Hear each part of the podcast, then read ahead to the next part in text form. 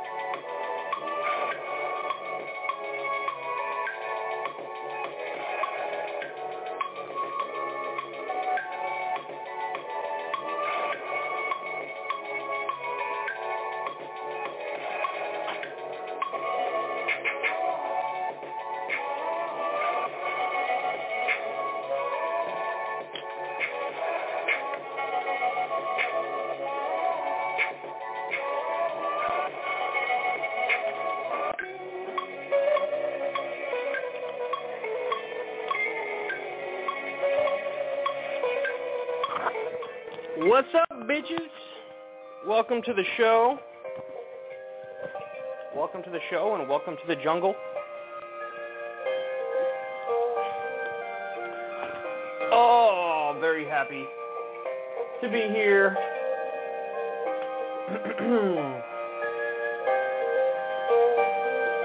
Hope everybody enjoyed my uh, my guest hosting on Breaking Points last week. I know there was a little bit of controversy over the fact that I cursed like a sailor, but what are you going to do? That's just par for the course. Anybody who's listened to the show for a long time knows the deal, knows that that's rather unavoidable. Even when I tried super hard to stop, I couldn't fully stop. I can get close, but no, it's it's once the first one comes out, it doesn't stop, dog. It just keeps coming. So, uh, but I had a great time. Maybe I'll maybe I'll talk a little bit about that later on. Um, but today we have a very important show. Very, very important show, as I'm sure most of you know, because um, Afghanistan has completely imploded. So we're going to talk about um, what's going on. I will play a video for you, uh, a news clip for you, I mean. Um, and honestly, listen, I'm going to be defending Joe Biden today. I'm gradually morphing into a Biden bro as I see that he has zero allies over the best thing he's ever done. So, a little annoying. Actually, it's really annoying. I'm going to be the only person with this take in all, the entire media, it seems like. But, uh, got to tell you guys the truth, so we'll do it. All right. After that, we're going to get to. I got. If you're not interested in Afghanistan, don't even bother listening to the show today because let me see the number of segments I have on Afghanistan. One, two, three, four, five, five segments on Afghanistan. Five. That's a lot on Afghanistan. Uh, now later on, we'll get to um, Fox News admits they want Americans to be obedient dogs. They want American workers to be like obedient dogs. So just shut up and do the stuff that we want you to do. Um, we have Rudy Giuliani and um, Mike Lindell. They are being sued by Dominion, and the case is proceeding. So that's hilarious, if I don't say so myself. Um, and we also have Marjorie Taylor Greene, Julian Assange update, uh, and an anti-vaccine nurse. Probably not the thing you should be if uh, for a living if you're not pro-vaccine. So anyway, without further ado, let's go ahead and get started. And uh, this one will be a long segment where we talk about what's going on in Afghanistan. So Afghanistan is going, going gonzo, son. It is. Uh, it has been officially taken over by the Taliban. Uh, you have the president fleeing the country, fleeing the country. Um, Kabul, you know, the main city. Well, other main cities also fell within the last three days, but the main city, Kabul, um, has fallen. And the Taliban just sort of slowly marched in there and made their way to the presidential palace and sat at the former president's desk. So, I mean, it's it honestly is legendary how quickly uh, Afghanistan fell. And there are some lessons to take away from that, and we'll get to that in a little bit. Uh, but first, let me go ahead and show you uh, a Sky News segment on this. Usually when it comes to a lot of foreign policy stuff, I generally like to lean on outlets that are not American because I think they usually do a better job. So here's Sky News piece on what just happened in Afghanistan.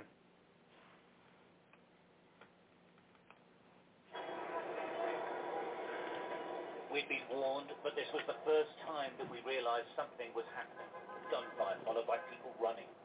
Police vehicles suddenly appearing on the streets that were emptying fast. Within minutes, helicopter gunships appeared over the presidential palace and government buildings in the center of Kabul. Anti-missile systems firing chaff into the air. The Taliban had entered the city and the American pilots knew it. For hours they circled above, but there was nothing they could do to stop the takeover of the capital. Occasional gunfire ripped through the air. Throughout the day, Chinook helicopters ferried United States Embassy staff to the international airport. Road moves deemed far too dangerous. It harked back to the images of the ignominious retreat of the US from Vietnam an image President Biden said wouldn't be repeated, but this still photograph may well come back to haunt the president in the days to come. In Kabul, crowds gathered to welcome the Taliban. They greeted speakers with enthusiasm. I hear a lot of shouting uh, near the presidential palace. I watched as the Taliban entered the very heart of this country's government. I think it's a procession of uh, of the Taliban.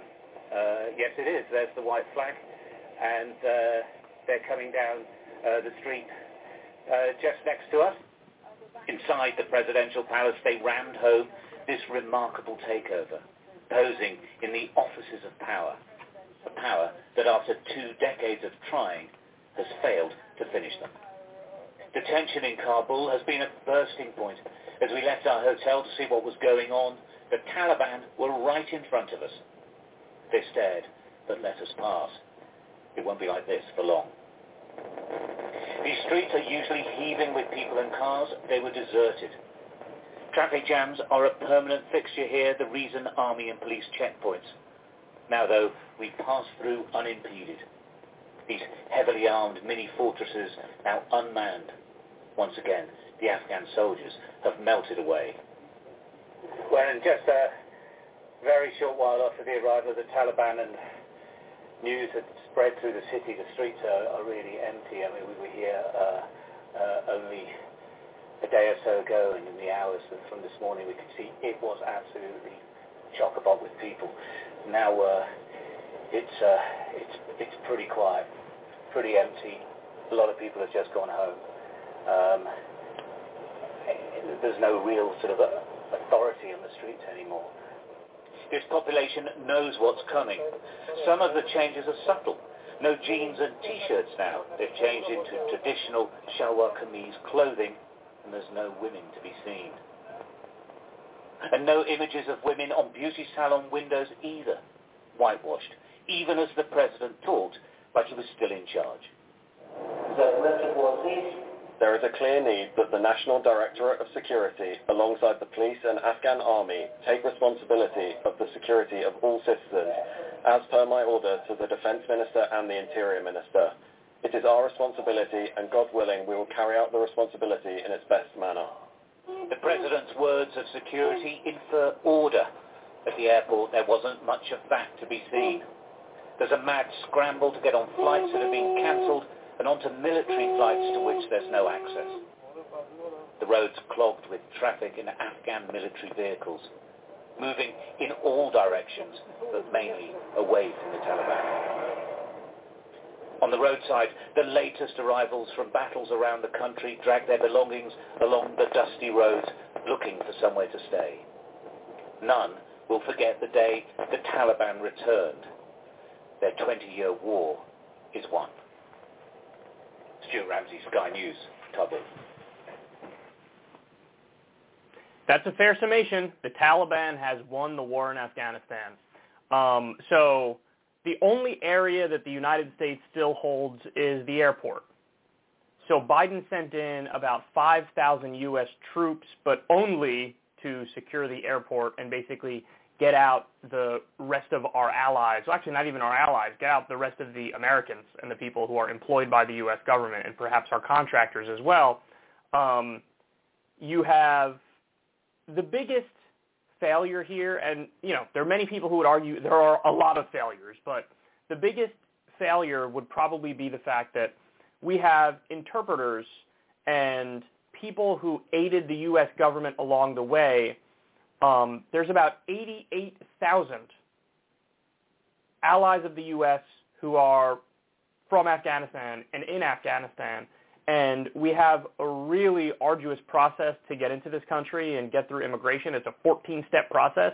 And as a result of that, as a result of the bureaucracy, fewer than 2,000 people have been let into the United States legally. So 88,000 desperately need our help, and only 2,000 have already been let in. So to the extent you can talk about failures, that's probably the biggest failure is that um, there should have been a streamlined process for the people who were who really depended on us and we depended on them throughout this whole process. Um, that they should be let in, and because this is what they were promised all along. They were effectively promised, hey, if you're an interpreter for us, or if you do X, Y, or Z for us, then um, we'll let you in. And it appears like that's not happening, and a lot of these people are screwed. So I, I do feel terrible for those people if I was Biden or if I was in the federal government, I would be trying to actively work on streamlining that process and get as many of these people to safety as possible. Now, as of right now, there has been no fighting. There has been no bloodshed. Um, at some point, probably come, but the Taliban has taken a, a largely hands-off approach because they know that the government is fleeing. So, in fact, the head of police under uh, Ghani, the former Afghanistan president, um, they're keeping the same head of police, and the Taliban has already sworn him in. So they're taking some people who were in government positions, and they're saying you can stay in that position, and but now you're just part of the Taliban and working for the Taliban. As you saw there, the airport is hectic, and a lot of people are desperately trying to flee. You heard about some of the rule changes that are already in effect in terms of uh, what's allowed. Um, now, let's get into the just some of the amazing facts about this. The United States spent $90 billion with a B to train 300,000 Afghanistan military fighters. 300,000 Afghanistan military fighters. 90 billion. You know how many Taliban there are? About 75,000. This isn't about numbers, and this isn't about training, and this isn't about equipment. This is about a complete and utter lack of will to fight. The reason why there's a complete and utter lack of will to fight is because Afghanistan is basically a fake country, and it was completely and utterly propped up by the United States of America. And so you have the 75,000 strong Afghanistan, which is a lot weaker than the number of people who were allied with the government, but uh, they have a governing philosophy and they have the will, and so as a result of that, they're easily winning this. In 2019 alone, the United States dropped 7,423 bombs on Afghanistan. And by the way, there were mass civilian casualties with that. I wonder what that money could have went towards. The amount of money it cost to drop 7,423 bombs. The U.S. a number of times lost track of weapons that were in Afghanistan. Well, guess what? Now all of the weapons that were given to the 300,000 person strong Afghanistan military they're going to go to the Taliban now. So we ended up making the Taliban a lot stronger than it ever would have been simply by our meddling in the country and our attempt to prop up a, a fake government effectively. That is a, is a devastating thought. And by the way, of course, we built a lot of infrastructure for them uh, that will now be used by the Taliban. The U.S. also built a multi-million dollar compound in Kandahar that we never once used. That, of course, will go towards Taliban use now. Um, there's plenty of U.S. money for Afghan schools that went to our allied warlords, who we've talked about previously on the show, who had child sex slaves, um, and the Taliban. Some U.S. troops, we've been in Afghanistan so long, 20 years, that some U.S. troops have actually watched their children go to the exact same war, which is hard to wrap your mind around. Now, uh, let me give you some more information on this. U.S. News had some great numbers laying out the facts here. American service members killed in Afghanistan through April, 2,448. U.S. contractors killed, 3,846.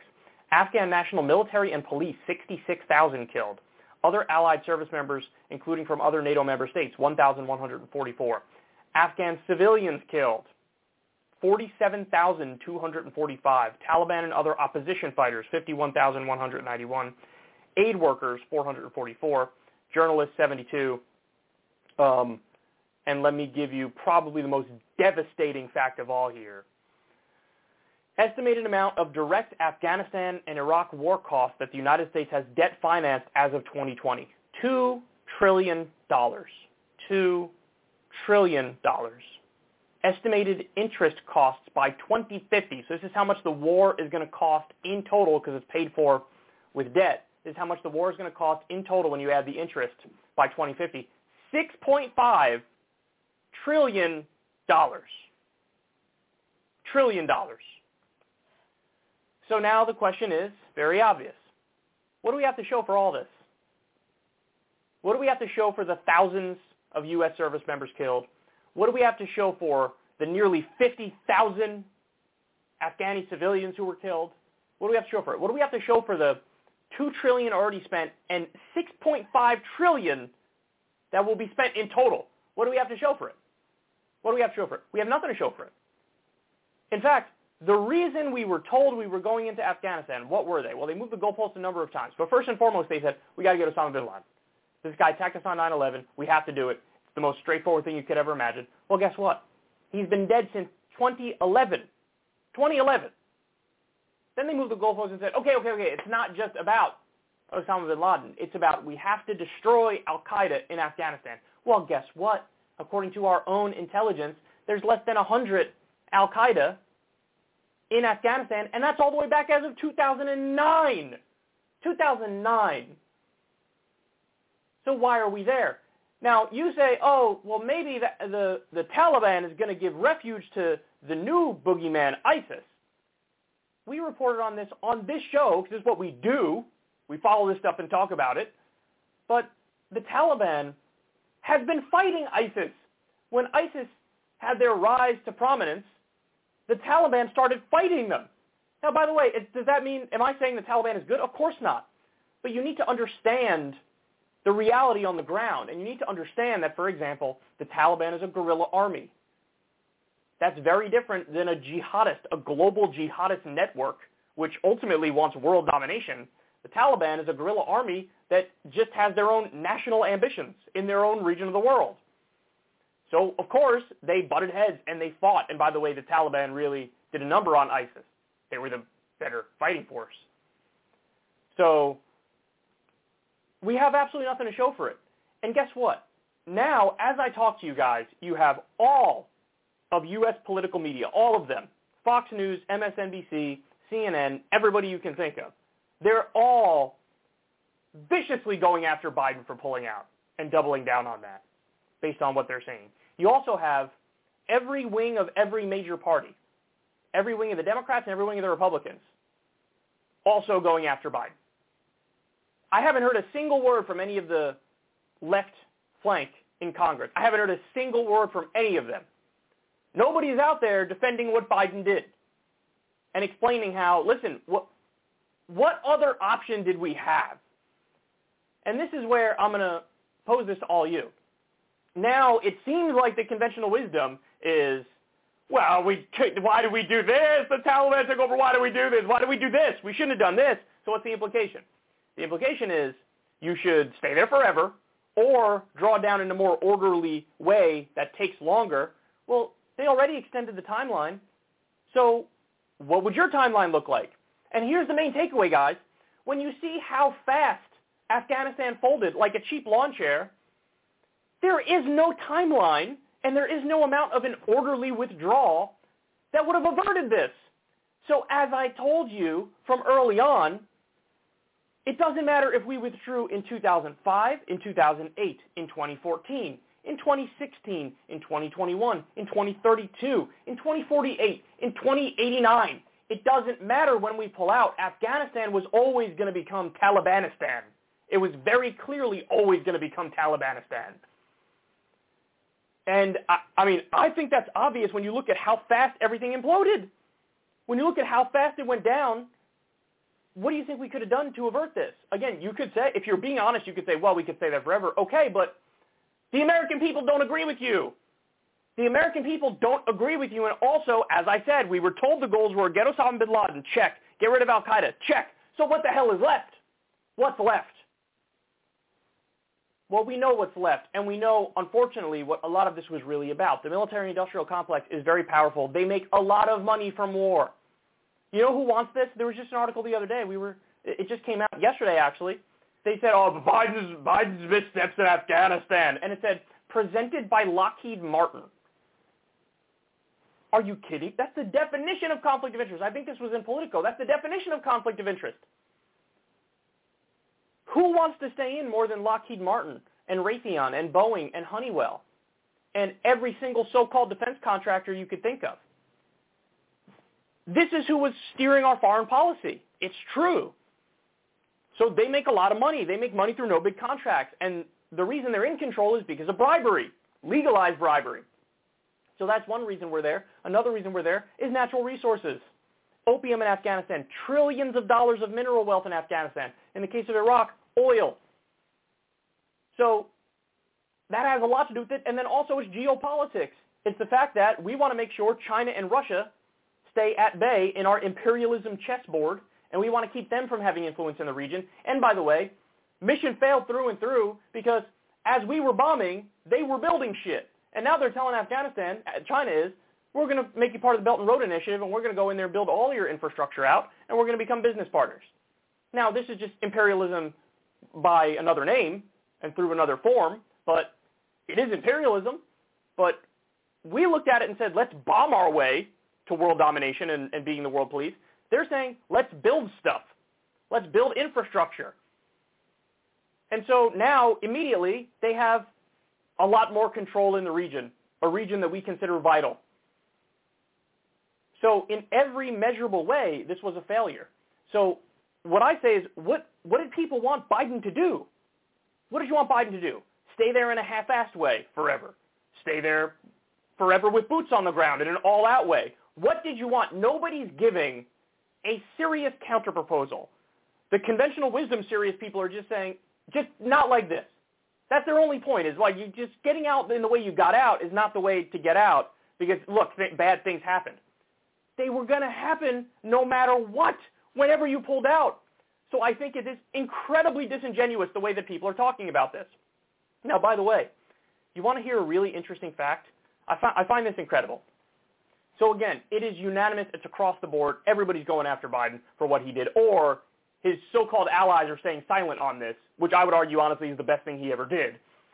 Nate Cohn of the New York Times says, one minor note on the fall of Saigon, because that's what everybody's comparing it to. Like, oh my God, look, this is exactly like the fall of Saigon in Vietnam. Hold on. The takeaway from that story was not, we should have stayed in Vietnam forever. So why is everybody pretending like that's the takeaway from the story? He says, one minor note on the fall of Saigon. Whatever embarrassment it may have meant for the United States or the Ford administration, it's not really my recollection that it hurt Ford politically or was an important issue in the 1976 campaign. Hmm. Ford's approval rating was at its low point before the fall of Saigon, and it was quite a bit higher a month or two after the fall than it was at the time. And, and a Gallup poll in um, 1975, just after this, credited, credited getting troops out of Vietnam as being his biggest accomplishment. His biggest accomplishment. So at the time, everybody flips out. Everybody's like, oh my God, this is terrible. We're so embarrassed. How can we mess up this bad? How can we be so stupid? And then a poll comes out afterwards, and they and in this Gallup, official respected polling outlet, and apparently the American people say, actually, that's his biggest accomplishment. What did I tell you guys recently? There's a poll that came out, and on every area, Biden dropped. In every area, handling of the economy, handling of coronavirus, you name it. One area where he went up, Afghanistan. The only one where he's above water.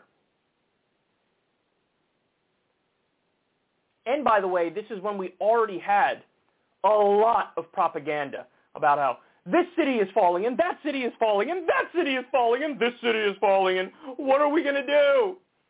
And that's the media trying to imply like, get back in, get back in, get back in, we're messing up, we're messing up. And as the cities were falling to the Taliban, you still had Biden's approval rating go up on the issue of Afghanistan.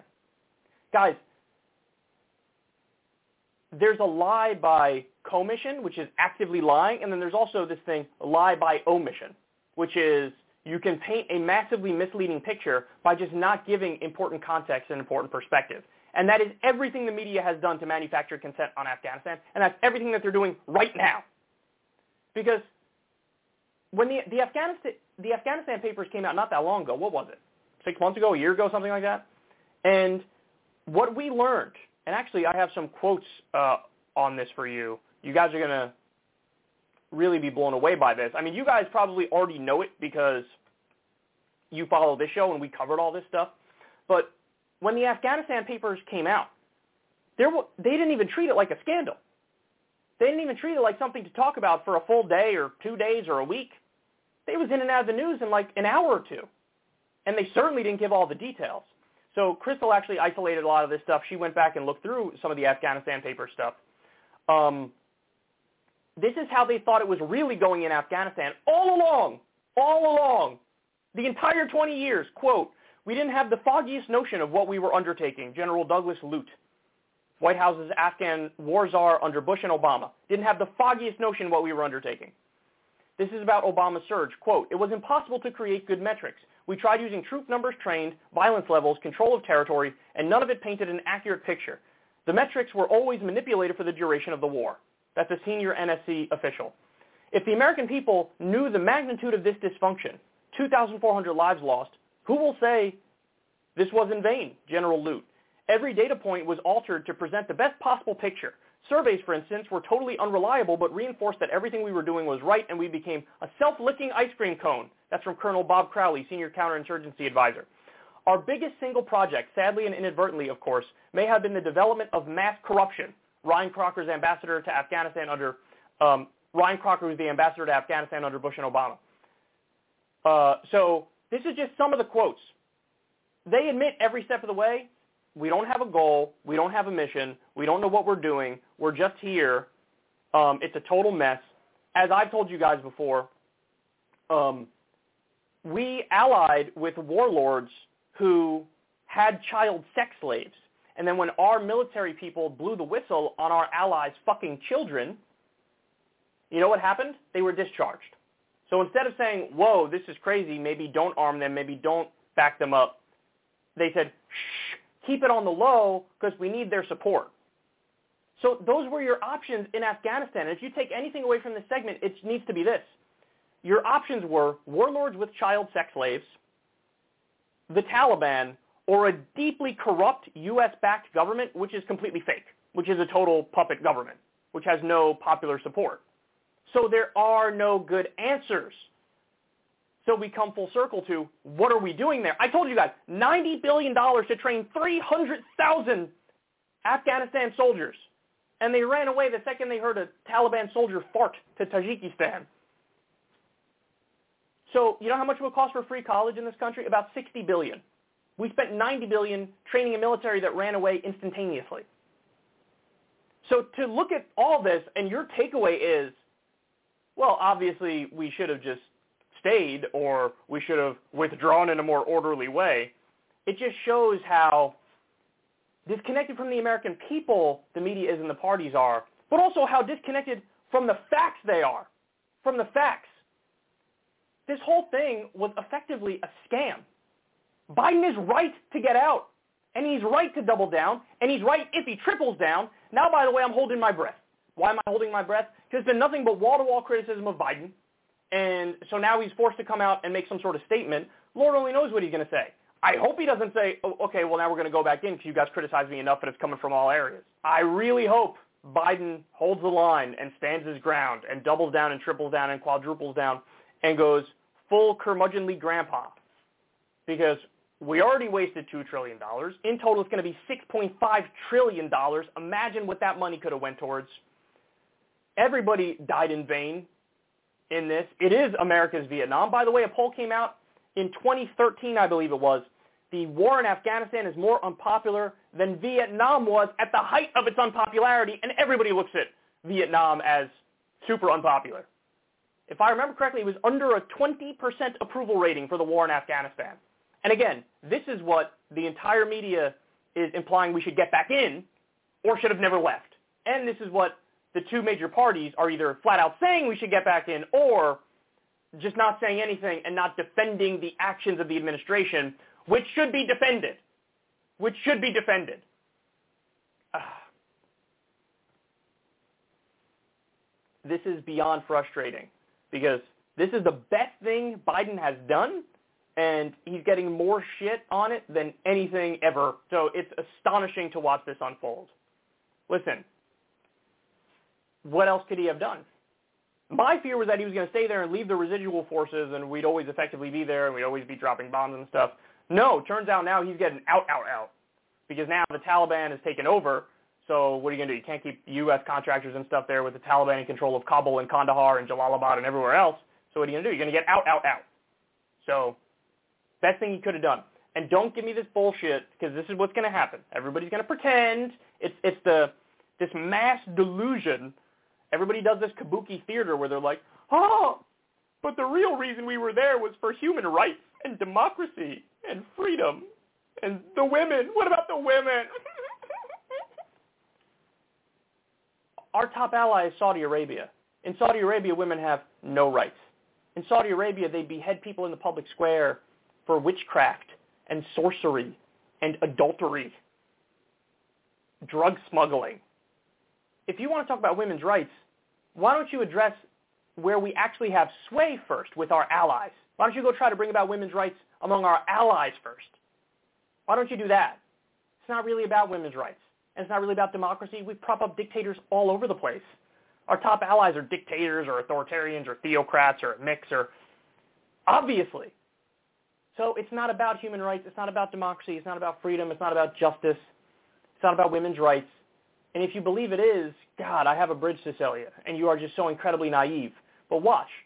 The entire commentary in the media will be about how this makes the U.S. look bad, and what about democracy, and what about the women? And it's just going to be the dumbest conversations you've ever heard in your life, and we're already seeing them. We're already hearing them. We're already seeing them. This is the best thing Biden did, and I hope he stands strong and I, listen, I'm curious to see what happens. The the propaganda onslaught is overwhelming, but and maybe it'll move the poll numbers a little bit. Like maybe Biden's, uh, you know, the view of how Biden's doing on Afghanistan will go down. But I don't know. I think it's possible that um, generally the same thing that happened with Ford in Vietnam happens with uh, Biden, where it really doesn't hurt him that much. Because I don't know about you guys, but if you talk to anybody who's not poisoned with the DC brain rot. Um, most people most people tell you like, what are we fucking doing? Come on, let's just get out. We're done. We're done. We're done. I don't want to do this anymore. We don't want to waste our money on it anymore. What are we policing an area halfway across the world for? So who knows? Who knows? But I really hope he stands strong. And um, I'm gradually morphing into a Biden bro as I see everybody and their mother go after him for the least bad thing he's done. In fact, it's the best thing he's done. This was going to happen this was going to happen no matter what. So better rip the Band-Aid off quickly. Remember that old trick? You got a Band-Aid on, it's better just rip it off quickly than to slowly but surely do it. And it was already 20 years. What do you want, 21, 22, 30, 48? No. It's time to come home. He brought us home, and it's none of our business. Going on in that country is none of our business. I feel terrible for all the people there. The only thing I would have changed and the only thing I would have done better is get all of our people out quicker, faster, and you give citizenship to the, the, the interpreters and their families who, of course, are going to be brutalized under uh, Taliban rule. Get them out. Outside of that, it is what it is. And perhaps instead of trying to bomb our way to dominance of the world, you could either not look for dominance of the world, or you could have talked to people and made business deals and um, built stuff instead of just bomb stuff.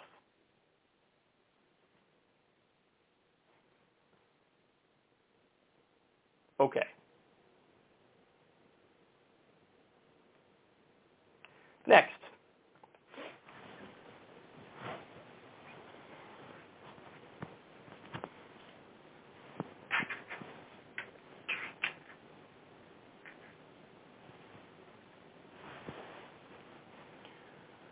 So President Trump is, of course, going after Joe Biden for following through and pulling out of Afghanistan. Now the Taliban has taken over Afghanistan. Trump calls on Biden to resign in disgrace over crisis in Afghanistan. Now he also goes on. He just does like a list of all of his gripes with uh, with Biden and says he should resign over those things. The southern border, because the southern border too, you should resign. That's another one that he likes to go to. Um, what else did he say? Oh, this one's extra hilarious. He said, because uh, because of COVID, what's happening with COVID, the COVID surge, you should resign. Uh, that's ridiculous because, of course, um, Trump was a massive failure on COVID, and um, the the casualty numbers skyrocketed under him. Now you could say, hey, we didn't know what was going on at that point in time. Fair enough, but for him to criticize anybody else as if he doesn't live in the glassiest of glass houses is um, is really something. So he also said, let's see if I could pull this up. Uh, I don't know if I have it. Where is it? There it is. Okay, I do have it. Um, he also said, what Joe Biden has done with Afghanistan is legendary. It will go down as one of the greatest defeats in American history. Um, so, as I told you in the previous segment, a lot of people are comparing this to Vietnam and the fall of Saigon. What they're not telling you is the takeaway was not, hey, we should have stayed in, in Vietnam forever. Like we shouldn't have left. No, that's nobody's take on it. Everybody, in fact, thinks we should have gotten out of Vietnam much sooner. Um, Ford's approval rating, by the way, this is fascinating. No matter how much you say, oh my God, this embarrassed the United States, um, the fact of the matter is Ford's approval rating a month later went, it went up. It went up. So he wasn't blamed for the fall of Saigon people looked at that and said, nah, we're not really any of our business. And I, very possible they look at what happened in Afghanistan and they say the same thing in regards to the Taliban. Nah, what are you going to do? None of our business. It was obviously a fake country and we were propping it up and it was a house of cards. Look how quickly it fell. 300,000 people who are armed to the teeth ran away from 75,000 people using guns from like 19, the 1970s. Come on, son. Come on. But of course, the elephant in the room, the biggest point is Trump always used to talk about how he's in favor of ending the war in Afghanistan.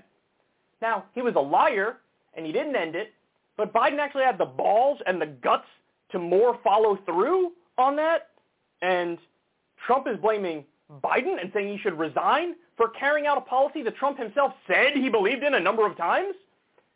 I mean, he's such a hack, and he's such an opportunist, and he's such a narcissist, and he twists everything. And no, if anything, he should have came out and said, hey, it is what it is. I think the president made the right call. Afghanistan is none of our business because this is what he used to say all the time, all the time. So Trump had set up this, this agreement where we were going to pull out by, I think, May 1st. But the, the real pullout was still leaving like 2,000 troops there, so it wasn't really a full withdrawal. Um, and so if anything, again, Trump just didn't have the balls and the guts to follow through with a full withdrawal. And now Biden does the thing that Trump only talked about, and Trump blames him for it. No, if you had stayed true to your campaign promise, you would have done exactly what Biden did. And by the way, if you did what Biden did, I would give you credit. Instead, just so everybody knows, um, it was Mike Pompeo and it was Donald Trump who released the guy who is the head of the Taliban. They released him, and now this guy is going to end up being the president. Now, by the way, I'm not I'm not blaming him for that. I think that I agreed with Trump's attempt at diplomacy, where they actually had meetings with the Taliban. And um, I, I think if Trump didn't do that, then I would have urged Biden to do that. So I'm in favor of diplomacy. I'm in favor of it with North Korea. I'm in favor of it with the Taliban. I'm in favor of it, you know, almost everywhere. Very rarely do I think diplomacy is is not a good idea. You could argue with the Nazis it wasn't because there was just no appeasing them. There's nothing you could give them where they'd say I'm good. They want global ambitions. The Taliban don't have global ambitions. They never did. Al Qaeda does, ISIS does, the Taliban doesn't. So yes, you're going to have to work with them, and, and it's part of the political reality in the area. So I don't blame Trump for that, but also is kind of hilarious that he releases the guy who is now going to end up be, being the head of Afghanistan, or Talibanistan as we should call it, and now he's turning around and blaming Biden. Again, blaming Biden for what? Following through on the thing you only had, you only talked about, you only blew hot air on, you only did rhetoric on. No, he deserves a lot of credit for following through on it. Now, again, the biggest failures of Biden, um, the whole getting all of our, the interpreters and their families and stuff out, all of our real allies who are not warlords with child sex slaves, all of our allies who really served us well the entire time. There should have been a streamlined process. You should have gotten all those people out. That's the biggest failure. That and the fact that you did have to like very, you know, at the last minute sort of rush in to get out the few remaining Americans and contractors and whatever. That's the biggest failure. But outside of those things, there's nothing else he could have done. Anything else would have been worse. The alternative of like staying there forever or staying there longer to do a more orderly withdrawal for the Taliban to take over eventually anyway, no, rip that band-aid off quickly. So, I mean, again, Trump is just such a hack. It's it's astounding how big of a hack he is. He'll flip on anything. I mean, I know you guys aren't surprised by this, but I guess I'm highlighting this point to argue you can never take a person like this seriously because Trump is just like Hillary Clinton, where Hillary would be on both sides of every single issue. Trump would be on both sides of every single issue. So now all of a sudden, what, what, Don? What should have happened? What would you have done differently? What would you have done differently? I get he could say, well, I would have kept the 2,000 troops there. Okay, but then you're not actually withdrawing. You are staying in Afghanistan, and you have to own that. But he wouldn't. He would leave the 2,000 and pretend like I withdrew, but you didn't. We still have troops there. We still have contractors there. So what would you have done differently? No, you said a number of times, ideally you wanted to pull out. There were actually reports, I defended Trump on this. There were reports that after he lost the election, he basically was like, pull it, bring the troops home from everywhere. Bring them home from Somalia, bring them home from Afghanistan, bring them home from everywhere. And what happened is the generals intervened and were basically like, we're not going to do that. And he was like, okay, we're not going to do that. But I defended Trump on that. Yeah, you did that. And if you did that, if you followed through on that when you said it and they listened to you and they pulled out of Afghanistan, the same fucking thing would have happened then. And then you would have been defending the fall of Afghanistan saying, hey, it's none of our business. But that would have been the correct position. But now he flips on it because he wants to attack Biden. No, I mean, he's a political animal, and obviously he wants to run in 2020, 20, excuse me, 2024. I don't know how could he run in the past. Um, so, yeah, he's he's just such a hack, and it's astounding. And I really do, at th- this moment, it really does look like Biden has no support, no allies.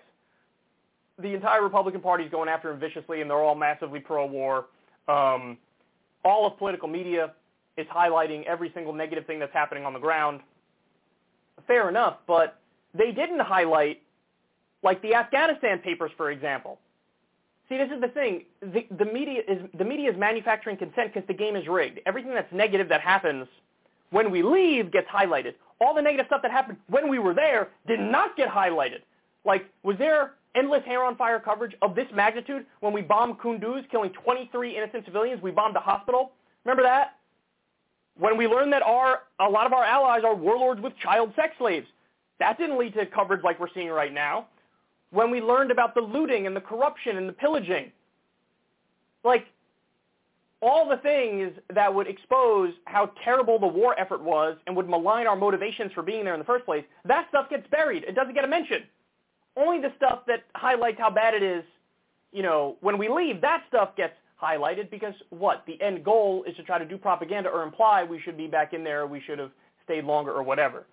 So it's just, it's frustrating. It's frustrating. Um, if Donald Trump was being honest, he would say, this guy had the balls to follow through on the thing I only talked about. But he's not going to say that. He's not going to say that. So I, this is a rare issue where I totally agree with Biden and nobody else is on his side. So I'm gradually morphing into a Biden bro, but I'm, I will be arguing for this until I'm blue in the face because Biden is correct. There was, what else could he have done? There was no other thing that he could have done. No other thing he could have done. Could have stayed there longer. That would have been worse. Could have done a more orderly drawdown, but same end result anyway. The Taliban would have taken over. The problem is we didn't get out sooner. That's the problem. But even if you got out sooner, same thing would have happened, very obviously. So perhaps the real mistake was ever going in in the first place. You could have gotten Osama bin Laden without doing a full-scale war in Afghanistan. Absolutely. Should have gone into Iraq either. And, you know, just stop and think, if we had that $6.5 trillion, if we had that, what could that have been spent on? But no. Even Trump, who pretended to be in favor of pulling out of Afghanistan, now when somebody actually does it, it's, you should resign in disgrace over it. Okay. Next.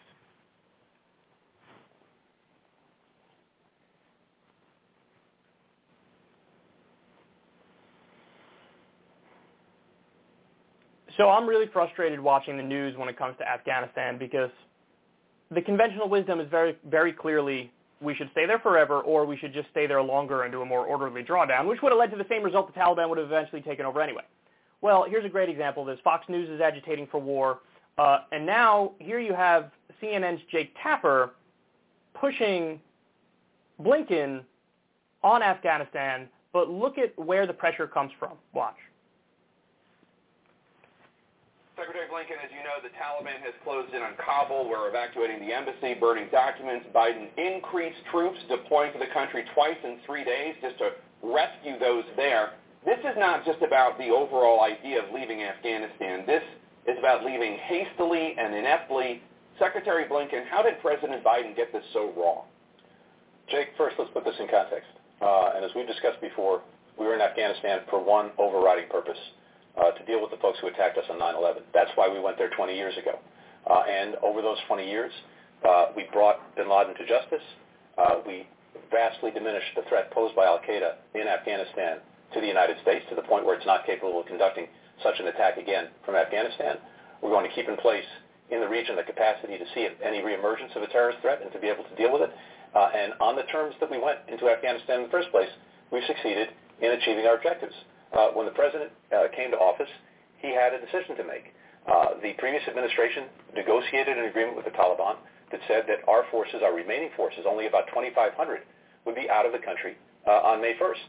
And the idea that uh, the status quo could have been maintained uh, by keeping our forces there, I think is simply wrong. Uh, the fact of the matter is, had the president decided to keep forces in Afghanistan beyond May 1st, uh, attacks would have resumed on our forces. Uh, the Taliban had not been attacking our forces or NATO during the period uh, from which the agreement was reached to May 1st. The offensive you're seeing across the country now to take these provincial capitals uh, would have commenced, uh, and uh, we would have been back at war with the Taliban. And I'd probably be on this program today explaining why we were sending tens of thousands of American forces back into Afghanistan and back to war, something the American people simply uh, yeah. don't support. That is the, uh, that is the reality. Uh, that's the context that we're, we're dealing with. You cited the, the May 1st deadline uh, negotiated uh, by the Trump administration. It, you did blow back, blow through that deadline. We did have troops uh, there a- after uh, May 1st. Um, but th- I think, again, the issue here is not just the withdrawal of U.S. forces, it's how they were withdrawn. There are reports from Afghanistan right now that they are forcing young girls into sexual slavery. Jake, this is um, this is heart-wrenching stuff.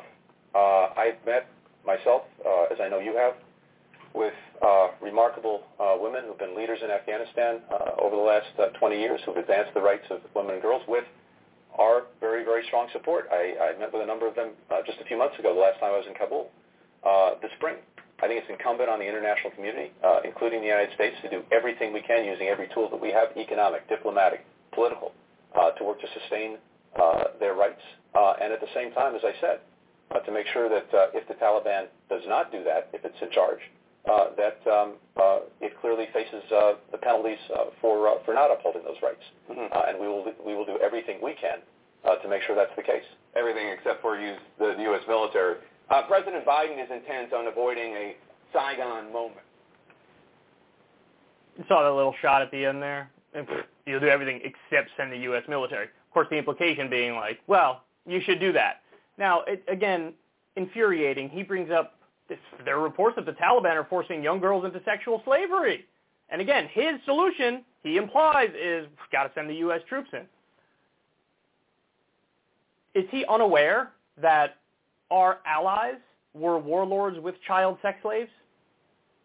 Is he unaware of that?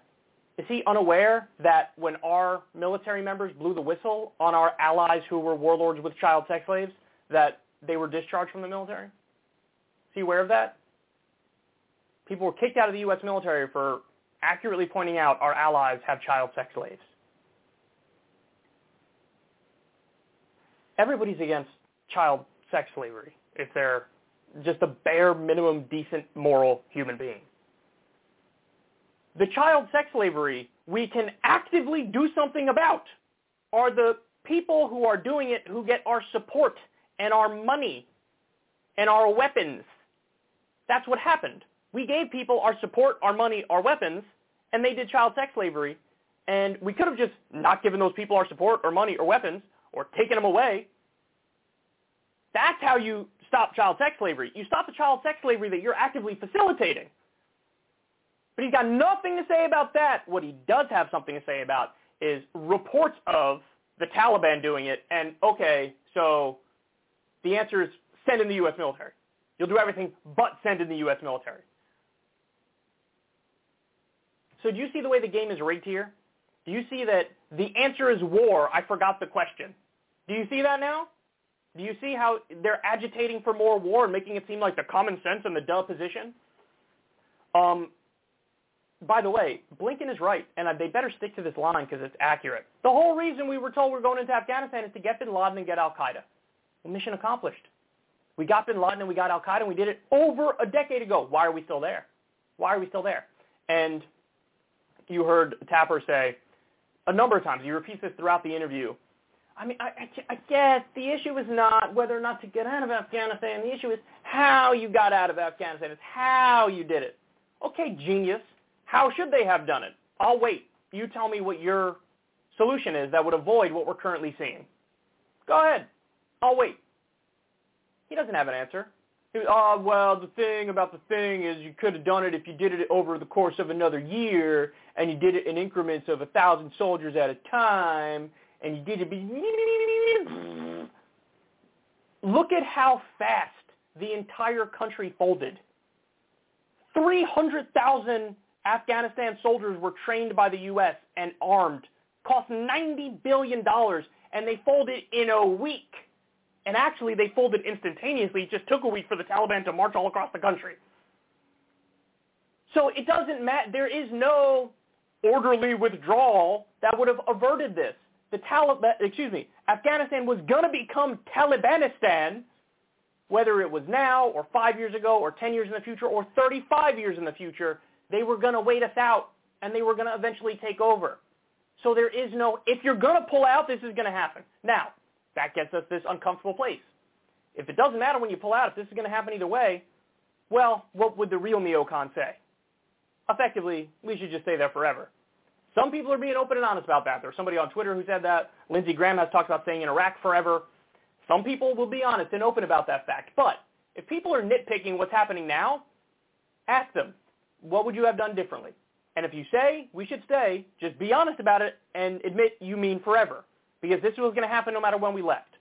So just admit you mean forever. Because then at least we're having an honest conversation where our positions are truly wrecked.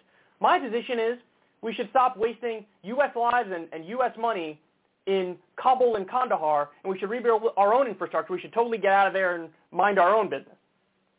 Your position could be, no, I think we should stay in Kabul and Kandahar and spend trillions of dollars and try to rebuild their thing and have it fall and collapse and prop up the empire. Okay. All right.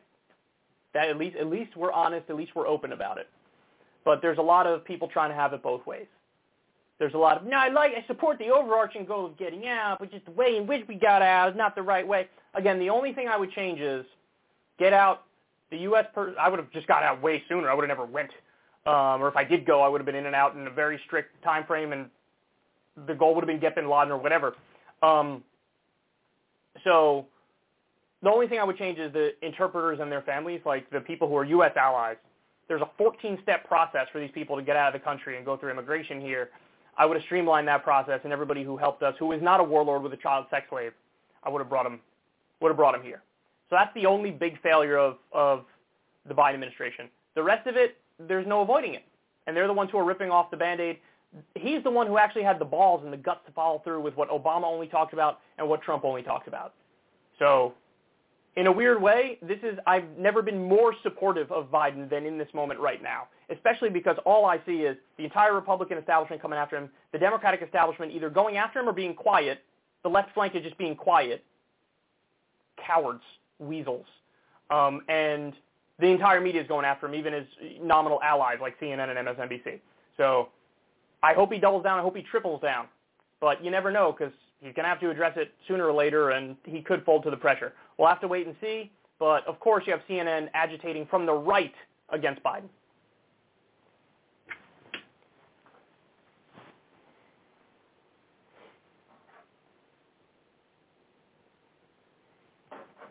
Okay, here we go. So Joe Biden has actually pulled out of Afghanistan.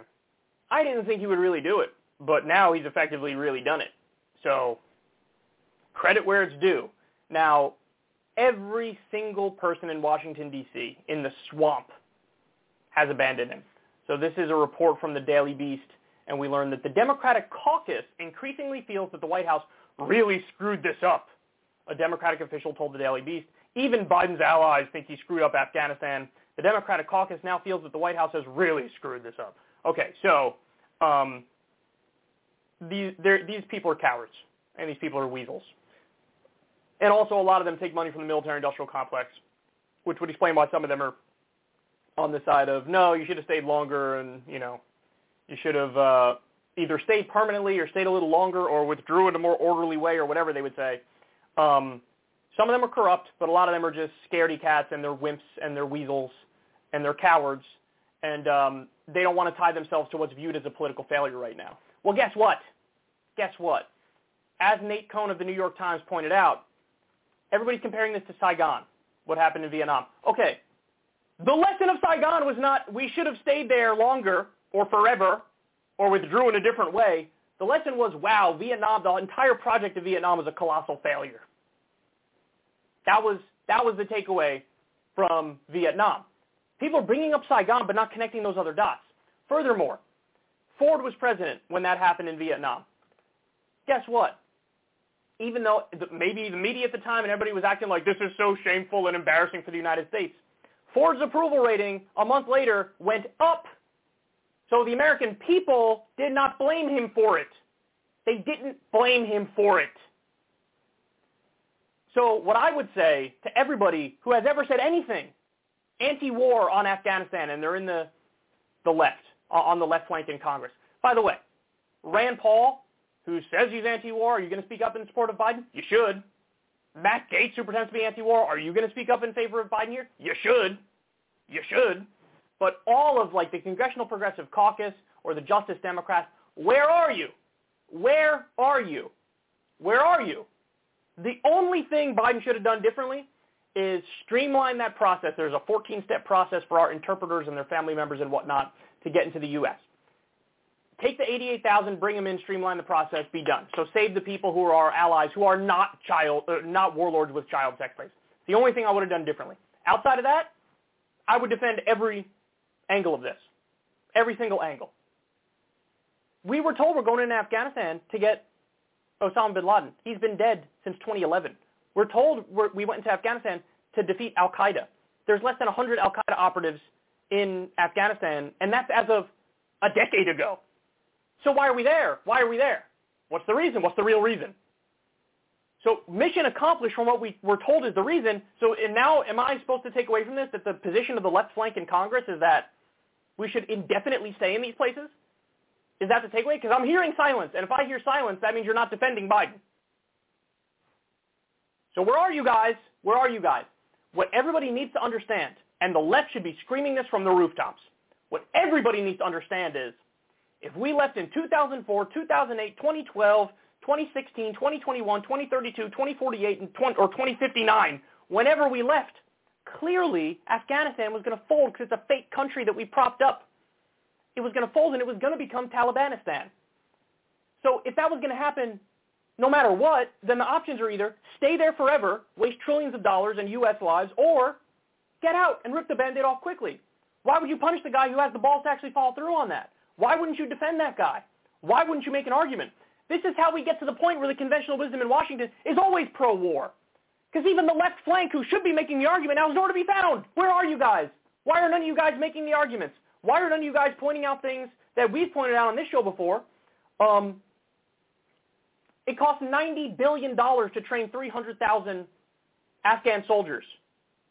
Why are none of you pointing out how big of a waste that was and how this was a giant scam? Why are you not pointing out how big of a waste it was that we dropped 7,423 bombs in Afghanistan in 2019 alone? Why are you not pointing out how big of a waste it was that we just armed an entire military? And now the Taliban has access to all those weapons, making it a well-equipped equipped army now. Why are you not pointing out how 300,000 people ran away from 75,000 people?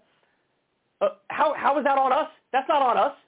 They don't want to defend their own country, so it's on somebody from Arkansas to defend their country for them? Why are you not pointing out that we had a multi-million dollar compound in Kandahar that we never used? Why are you not pointing out that the school for money for Afghan schools uh, ended up going to warlords in the Taliban? Why are you not pointing out that some U.S. troops went to the same war as their children? Their children. That's how long this war has gone on. Why are you not pointing out that in the middle of the Afghanistan war, it was so unpopular, it was more unpopular than Vietnam. It had less than a 20% approval rating. Why are you not pointing that out if you're the left flank of Congress? Why are you not pointing out that uh, our allies, a lot of our allies were warlords with child sex slaves? Why are you not pointing that out? Why are you not pointing out that you pretend to care about women's rights Everybody's pretending to care about women's rights. Saudi Arabia is our top ally, and they have no women's rights. You don't say anything about, about it there, but when it comes to Afghanistan, all of a sudden you care? No, no, no, no. Why are you not pointing out this has a lot more to do with the trillions of dollars in mineral wealth and opium. In the case of Iraq, it has to do with oil, and it has to do with the military-industrial complex, and it has to do with China and Russia and imperialism. Why are none of the people on the left in Congress pointing this out? You guys all know this. You, any, I know many of them have watched this show in the past, so you know some of this stuff. Well, where are you? Where are you? The one time Biden does something that's brave and correct, and nobody's defending him. Nobody. You wonder why people don't want to do correct things, because they feel politically isolated and alone when they do the right thing. Is it Biden's fault that the Taliban has taken over all these cities? No, not at all. It was going to happen no matter what. If Trump had the balls to pull out, it would have happened under him. And guess what? I would have defended Trump then too, because I'm principled and I actually care about the issues. Everybody abandoned him. Everybody abandoned him over the best thing he's ever done. And so that makes it more likely he might fold. That's what's possible. Now he might fold. I hope he doesn't. I hope he doubles down and triples down and quadruples down, but it does make it more likely he'll fold when he has no allies. The funny thing is, all of the talking points of uh, the Biden administration are factual now. They're giving interviews and they're saying, we were told the original reason was to get bin Laden or to get al-Qaeda. Well, we got bin Laden and we got al-Qaeda. Why are we still there? Yes, they're repeating an argument we've made on this show a number of times. And they have no backing from the left flank? Unbelievable, man. Truly unbelievable. It's the best thing he's done and he's getting shit for it. And don't, guys, don't fall for any of the, the, the process argument bullshit things because that's, nothing's more nitpicky and ridiculous. It's not that you withdrew, it's how you withdrew. okay, genius, tell us how you would have done it in a way that would have avoided the Taliban taking over the country. They took it over in 12 and a half seconds. You think there's any way you could have orderly withdrawn where that wasn't going to happen? Of course not. Don't be ridiculous. Ugh. Guys, there is no real left, and that's a shame. I want to remind you what the Afghanistan paper, what we learned in the Afghanistan papers. Again, credit to Crystal for um, going back to the Afghanistan papers, pulling out a lot of these quotes. But um, General Douglas Lute, the White House's Afghan czar, war czar under Bush and Obama, said, quote, we didn't have the foggiest notion of what we were undertaking.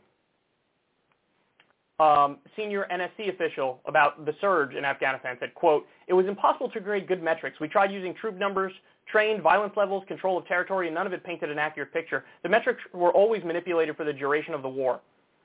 Quote, if the American people knew the magnitude of this dysfunction, 2,400 lives lost, who will say this was in vain? Every data point was altered to, to present the best possible picture. Surveys, for instance, were totally unreliable but reinforced that everything we were doing was right and we became a self-licking ice cream cone. That's Colonel Bob Crowley, Senior Counterinsurgency Advisor. Quote, our biggest single project, sadly and inadvertently, of course, may have been the, the, the development of mass corruption. Ryan Crocker, ambassador to Afghanistan under Bush and Obama. They all knew, they all knew every step of the way this was a scam. We have no goal. We have no aim. We're doing permanent occupation. The military-industrial complex is getting rich as a result of it. A lot of people are, ma- are making a lot of money, and people are dying. It was a fake country we propped up. It was a complete house of cards, as evidenced by the fact it fell in three seconds. For the left not to point this stuff out is criminal. And you know what it is? I'll tell you what it is. They see that the entire media is against Biden, the entire media, and they see that Republic, all Republicans are against Biden, and the Democratic establishment is against Biden. So they're scared. They don't want the media to dogpile them. Grow a spine, grow, grow a backbone, get out there, and fight for the correct position because Biden is right. It is the correct position, and he deserves credit for sticking to it.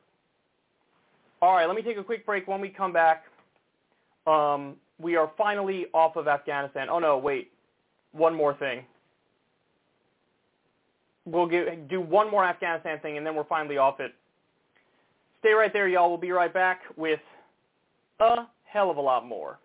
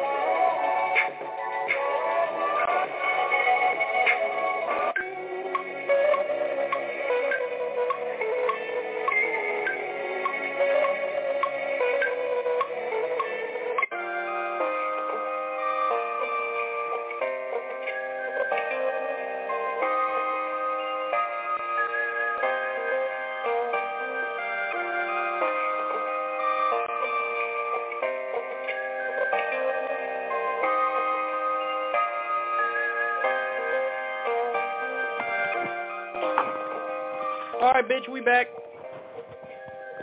Sorry for the long break. I didn't eat anything yet today. And now I did.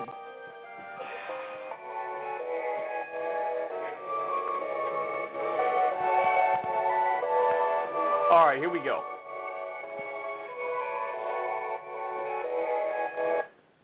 Here we go. Last story on Afghanistan. So President Biden is going to be haunted by a couple of dead wrong predictions he had on Afghanistan. Watch.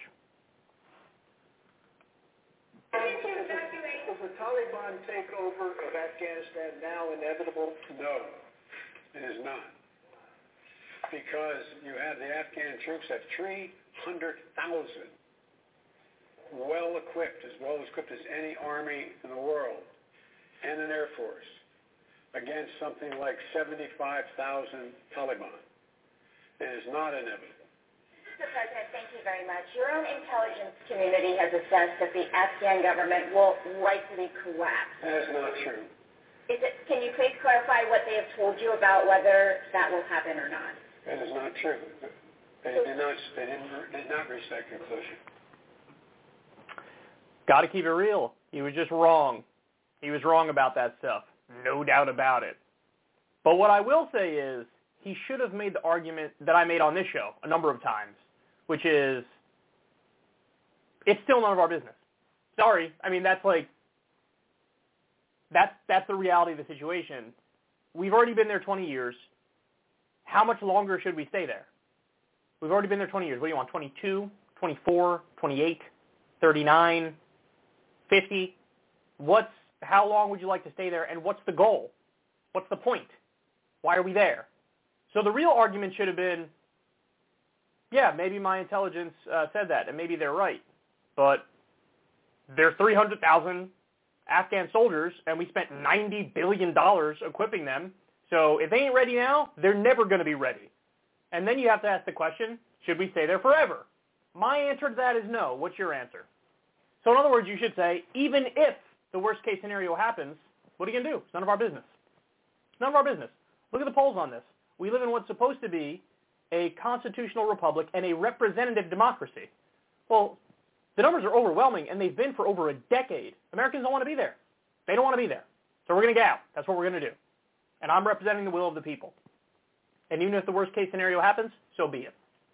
Feel bad for everybody who's in that situation, but okay, you have all of what you need in order to prevent that from happening. So if you want to prevent the Taliban takeover, we've given you the tools.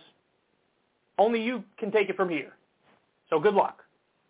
So he didn't make that argument. He should have made that argument, but he didn't. And now, you know, he looks silly because it was a very bold, you know, very definitive and bold answer, and he was just wrong.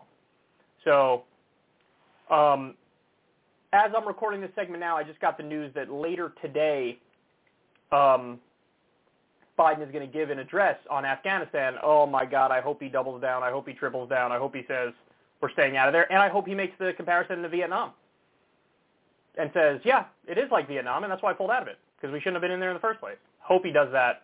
You never know, because there's nothing, there's just, everybody's against him right now. Democratic establishment, Republican establishment, and all political media. So let's hope he sticks to his guns, but this is the worst this is the worst of his predictions for sure. Like he got this one dead wrong. And the only other thing I would have changed, as I told you guys, is I would have streamlined the process to get out our interpreters and our allies who are not warlords with child sex slaves. Anybody who helped the U.S. government and was an interpreter and their families, I bring them in. We only got out 2,000 when there's like 88,000, so that was a big failure. Should have addressed that. Outside of that and the wrong predictions, you know, I support the getting out, no matter what the consequences are. I support getting out. okay, that's it. Last Afghanistan story. Now let's move on. Fox News let the mask slip a little bit. Laura Ingraham had on this guy from I think the show Bar Rescue or something like that, and um, look at the the hatred and the disdain they have for regular working people. Well, what if, what if we just cut off the unemployment. I mean, hunger is a, it, hunger is a pretty powerful thing. I don't mean physical hunger because people who truly in, are in need need help. I'm talking about people who can work but refuse to work. But the government is is literally putting anvils in many ways on people's shoulders, either through the mandates, regulations, and now through free money, which obviously we're all going to. The piper eventually has to be paid. Uh, John, John, I want to ask you though about this this idea of work-life balance. Because look, no one wants to miss their kids growing up. No one wants to. You, know, you stay in the office your whole life, and you, you, you never see your family. So I, that's really important. However, have we taken that a step too far when you think of, well, a lot of the millennials talking about, oh, I need time for self-care. I don't know why I'm harping on that tonight, but the whole self-care movement is a little, I mean, my mother is not with us anymore, but she worked by the time she was 12 during the Depression. If she heard the self-care thing, I think her head would explode. you know, I think that's right. Old I have school. a friend in the military who trains military dogs, Laura, and they only feed a military dog at night because a hungry dog is an obedient dog. Well, if we're not causing people to be hungry to work, that, then we're providing them with all the meals they need sitting at home. I'm completely with you, Laura. These benefits make absolutely no sense. Wow. Wow. Comparing the American people to military dogs who they only feed at night because a hungry dog is an obedient dog. They're letting you know they want you, your whole purpose, your whole existence on this earth. You need to be an obedient dog. You need to be a mindless drone worker who just does what you're told. That's what they think of you. That's what they think of you. Listen, I actually think uh, this is one of the more honest moments on Fox News because I, I remember when I first got into politics growing up, looking at the, the dialogue and the discourse, yes, you did get the sense this was the entire conservative Republican position. Every elected conservative Republican, to one extent or another, thinks of working people like this, thinks of Americans like this, thinks of the middle class like this, thinks of the poor and the homeless like this. They view you as less than them. They view you as a, a peasant. They view you as below the, you know, elite owner class. That's how they look at you. Be an obedient dog. Be an obedient worker. Shut up and do what you're told. And I mean, listen, I all I can say is I could not disagree any more than I already do with their horrendous philosophy. Couldn't disagree more with it. Couldn't disagree more with it. Because I even even when those stories were coming out saying that, hey, unemployment ticked up a little bit when we got like the stimulus checks and we got uh, the the extra unemployment benefits and the child tax credit and stuff. I looked at those stories and I thought, well, that means people finally have a little bit of cushion to determine what they really want to do with their lives. And so, yeah, the unemployment rate ticked up a little bit because a lot of the people were like, I don't really like my job and I want to find a new job. I want to find something I actually care about. And so they had, finally had a little bit of cushion to go down that path.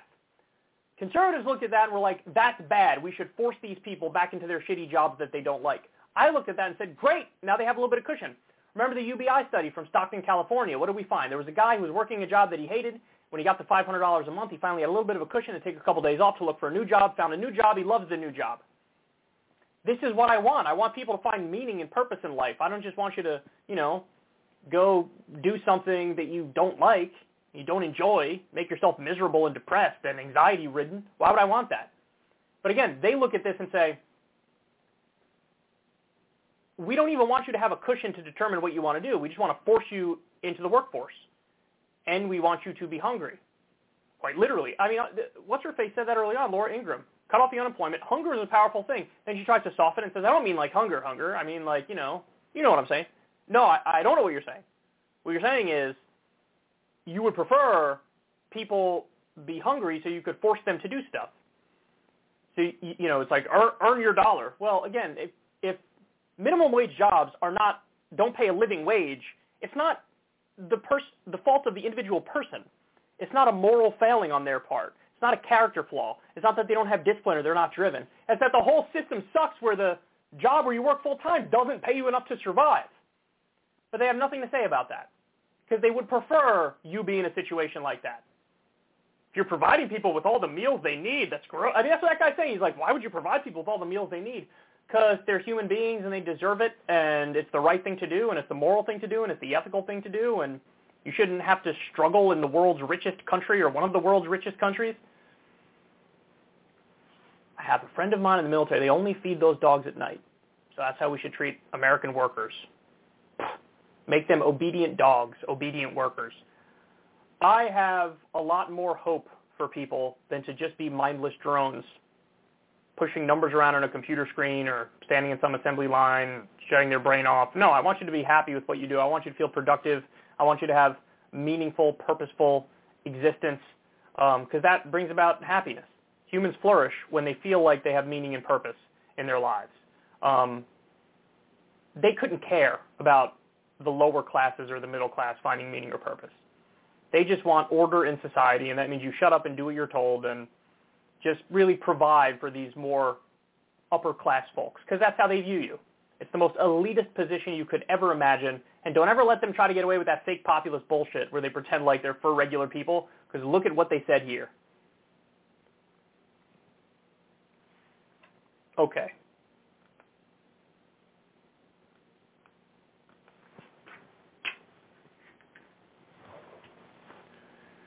Oh, this is great. This is great. Rudy Giuliani. Mm.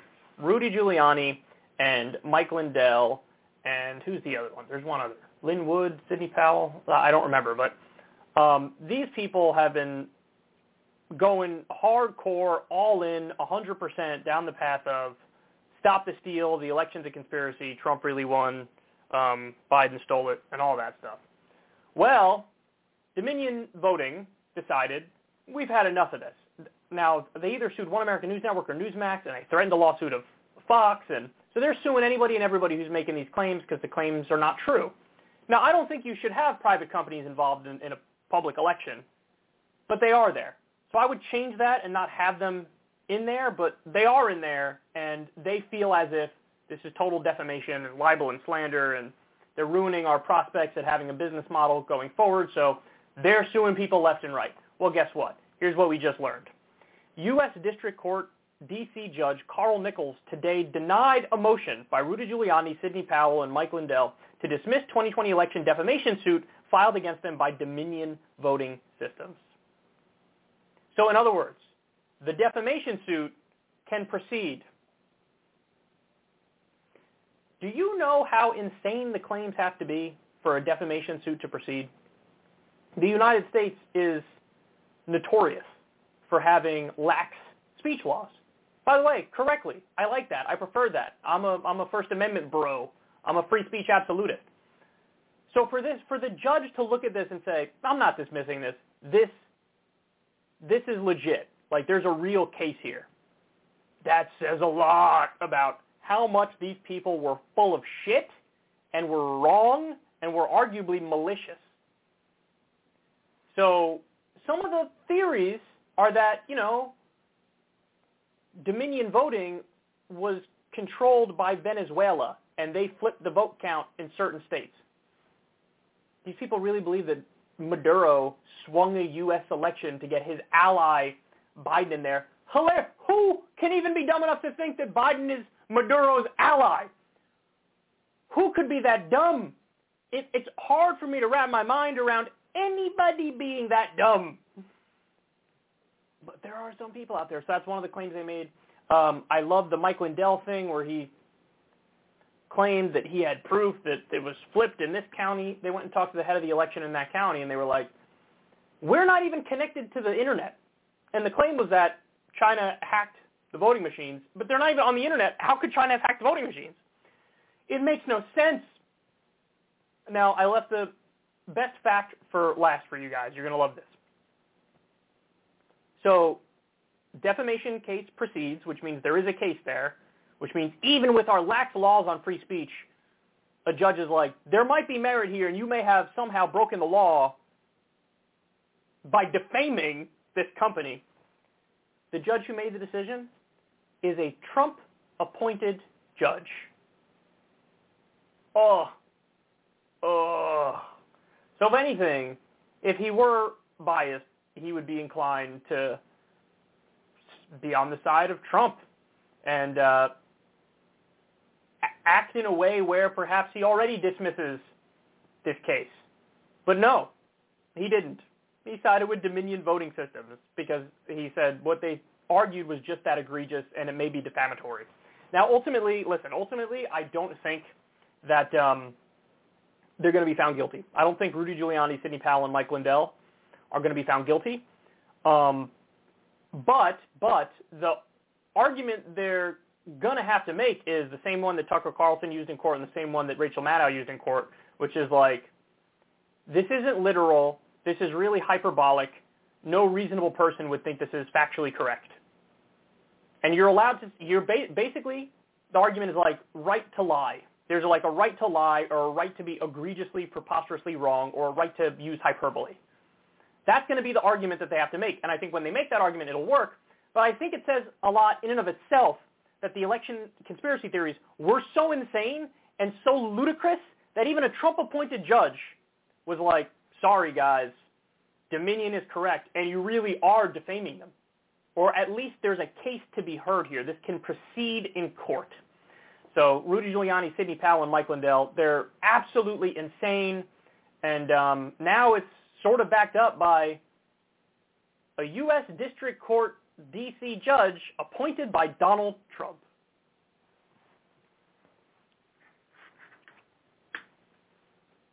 Okay, next.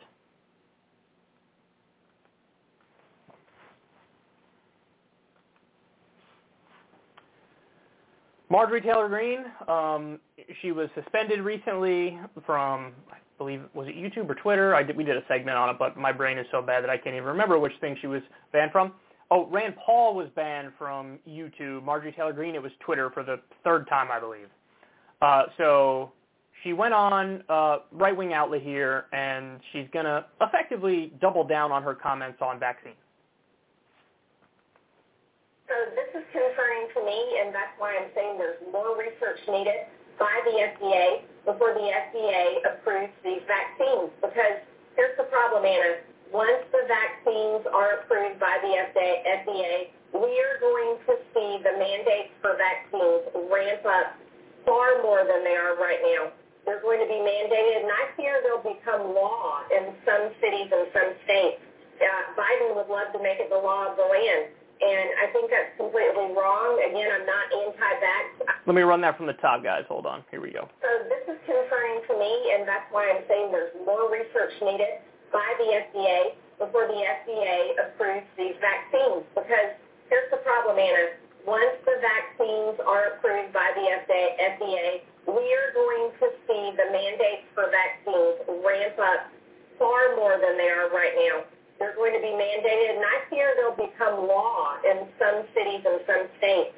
Uh, Biden would love to make it the law of the land, and I think that's completely wrong. Again, I'm not anti-vax. I am completely for people being allowed to make choices, medical choices for themselves and their families. And I don't think the FDA should approve a vaccine that, that it doesn't seem to be that effective, especially with COVID-19 raging all over the country at least that's what the media tells us every single day. Um, but I've talked to local hospitals here in my district and here in my state. Yes, the, the waiting rooms get full, but guess what? The waiting rooms are full um, of all kinds of things, not just COVID, some, you know, car accidents, trauma, uh, other illnesses, cancer, and so forth. Uh, but they're seeing about 30% of those numbers being COVID cases. So while the news tries to tell us the hospitals are slam-packed with COVID, that's just not the case. Everyone needs to get back down, uh, back down to common sense and remember that, you know, we're human. We, we can't live forever. We are going to catch all kinds of diseases and illnesses and other viruses, and we get hurt sometimes. Um, so I, I'm all for let's, let's be rational with this. Let's be careful. Let's be cautious. And let's not turn into an authoritarian regime that forces uh, shots in arms of people that don't want it. I mean, there's so much to say about this. The last point about like we're going to become an authoritarian regime. Where were you when uh, you know the Patriot Act happened and the NSA spies on absolutely everybody? I haven't heard her talk much about that. That's pretty authoritarian. Where do you stand on the drug war, which locks up so many people for nonviolent offenses. We incarcerate more people in this country than anybody else in the world. That seems pretty authoritarian to me. It's pretty authoritarian that our commander in chief can just wage war wherever he wants. Whether it's, you know, the drone bombings in Somalia. There was no vote in Somalia about whether or not to go to war there. That seems pretty authoritarian that the commander in chief has all this power and very few checks and balances, even though it's supposed to go through Congress, a declaration of war. Oftentimes they just skirt that and ignore it. Where were you on that? Where were you on torture? Trump was pro-torture. Bush did torture. Or Guantanamo Bay. That's all authoritarian. Are you against Guantanamo Bay being open? Says like just use the buzzwords whenever it suits her own political ideology and beliefs. Now, by the way, to this point, I'm unaware of any uh, government that is mandating vaccines for all. Like the federal government has not mandated every American get the vaccine. The federal government, I think they have mandated that federal workers, so people who are employed by the federal government, need to get the vaccines, and individual like companies have made that decision. But this fear of authoritarianism, I don't really buy. And there's also a stretch. It's also a stretch when it comes to public safety and health things because, you know, you could argue what is is seatbelt is are having seatbelts authoritarian? Like you're mandated by law to wear the seatbelt when you drive, because that is the government sort of telling you what to do when you're in your own car. I, I mean, I guess there's a stretch argument that that's authoritarian, but don't you think that's a little hyperbolic to use that term for that? Would it really be hyperbolic to, like if they, we talked about this in the context of the military. Um, they've now, uh, that now there's a vaccine mandate for the military, but like there was already like a polio vaccine mandate, measles vaccine mandate, smallpox vaccine mandate. So were all those things authoritarian? Were they already authoritarian, and now the COVID one is just adding the cherry on top of the authoritarianism, or do you think those are not authoritarian? Only the COVID one is authoritarian. I mean, it's just, I think it's hyperbolic, and of course, you only limit this specifically to to COVID stuff. Now, let's go through some of the comments. She said waiting rooms are full of all kinds of things, not just COVID, car accidents, trauma, cancer. Um, I think she genuinely believes that, like, yeah, the emergency rooms are overflowing, but it's not really because of COVID which is astonishingly stupid. I mean, that is just mind-numbingly stupid because you don't hear stories about waiting rooms, you know, overflowing all around the country when there's not a pandemic. It's only during the pandemic at various times that waiting rooms have been overflowing. You want to know why? Because of the pandemic, because of the illness, because of the virus. So I don't know. I mean, I think she might be dumb enough to actually believe that no, there's just were a lot of there's been a lot of car accidents in Louisiana recently, bro. By the way, that's the state that I've been reading recently about how they they're running out of of beds because of COVID. I guess she really believes, hey, maybe there's just a lot of car accidents or something. Whatever. Oh my God, she's so dumb. Um, so she said, this is something I hear on the right a lot. Now, the FDA didn't approve the vaccine. The FDA didn't give it final authorization, but they did authorize it for emergency use. The only reason why it hasn't gotten final authorization is because it's a it's a very long process to get to that point, and we haven't hasn't been long enough yet. That's the only reason why. But obviously, all the evidence, all the data, all the studies show these vaccines work and they work really well. They wouldn't have been approved for emergency use if that wasn't the case. They just wouldn't have been. So they, they omit that part that it's approved for emergency use to stress the latter point of like, well, it hasn't gotten final authorization yet. They think that's like a trump card in the debate where better to be anti-vax.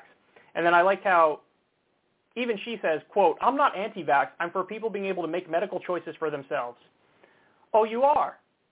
Okay, so are you in favor of people being able to choose whether or not to terminate a pregnancy?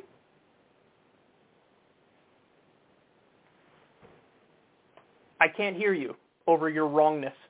No. They like to use that rhetoric, that kind of choice rhetoric only when it comes to this.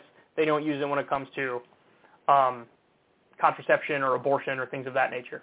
So the the worst thing, uh, this will be the final point on this, but the worst thing is when she says it doesn't seem to be that effective, because that is just factually not true. This really is a pandemic of the unvaccinated now. The numbers are staggering. If you're vaccinated, you have very sufficient protection where you're very likely to not get COVID, but even if you do get it, you're likely to either be asymptomatic or have mild symptoms. So the breakthrough cases are really small. And remember, every time we talk about vaccines, the most important thing that we talk about is um, protection from hospitalization, severe illness, and death. Those are really the things that, that are important. And every single vaccine is well over 90% for those things. And everyone, whether it's AstraZeneca, which is the UK one, the Johnson & Johnson, which is the single shot US one, the Pfizer, the Moderna, uh, even like the Russian vaccine, they're all over 90% effective against severe illness and death. So she just doesn't know what she's talking about. She it doesn't seem to be that effective. That's just a- absolute nonsense. Um, uh, I mean, she's wrong. She's always been wrong on this stuff. It's embarrassing. But I will say, I really hope that YouTube, Twitter, Facebook, and all of them stop banning people for just being wrong because they've been doing that now, and it's getting a little ridiculous. Like they banned Rand Paul. Now Rand Paul made a lot of comments that were overreaching and dumb and silly, but um, they claim they banned him for saying masks don't work. But really, you had uh, Biden's own advisor on this, uh, Dr. Osterholm, who's an expert on the virus. He said effectively the same thing that cloth masks, cloth masks don't really work that well.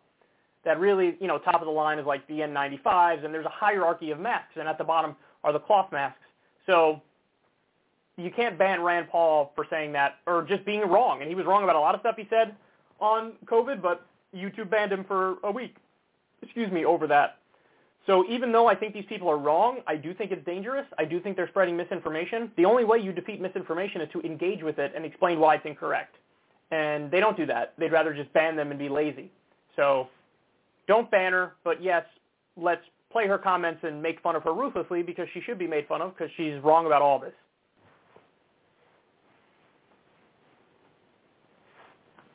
Let me get this guy's name. I know I have it somewhere over here.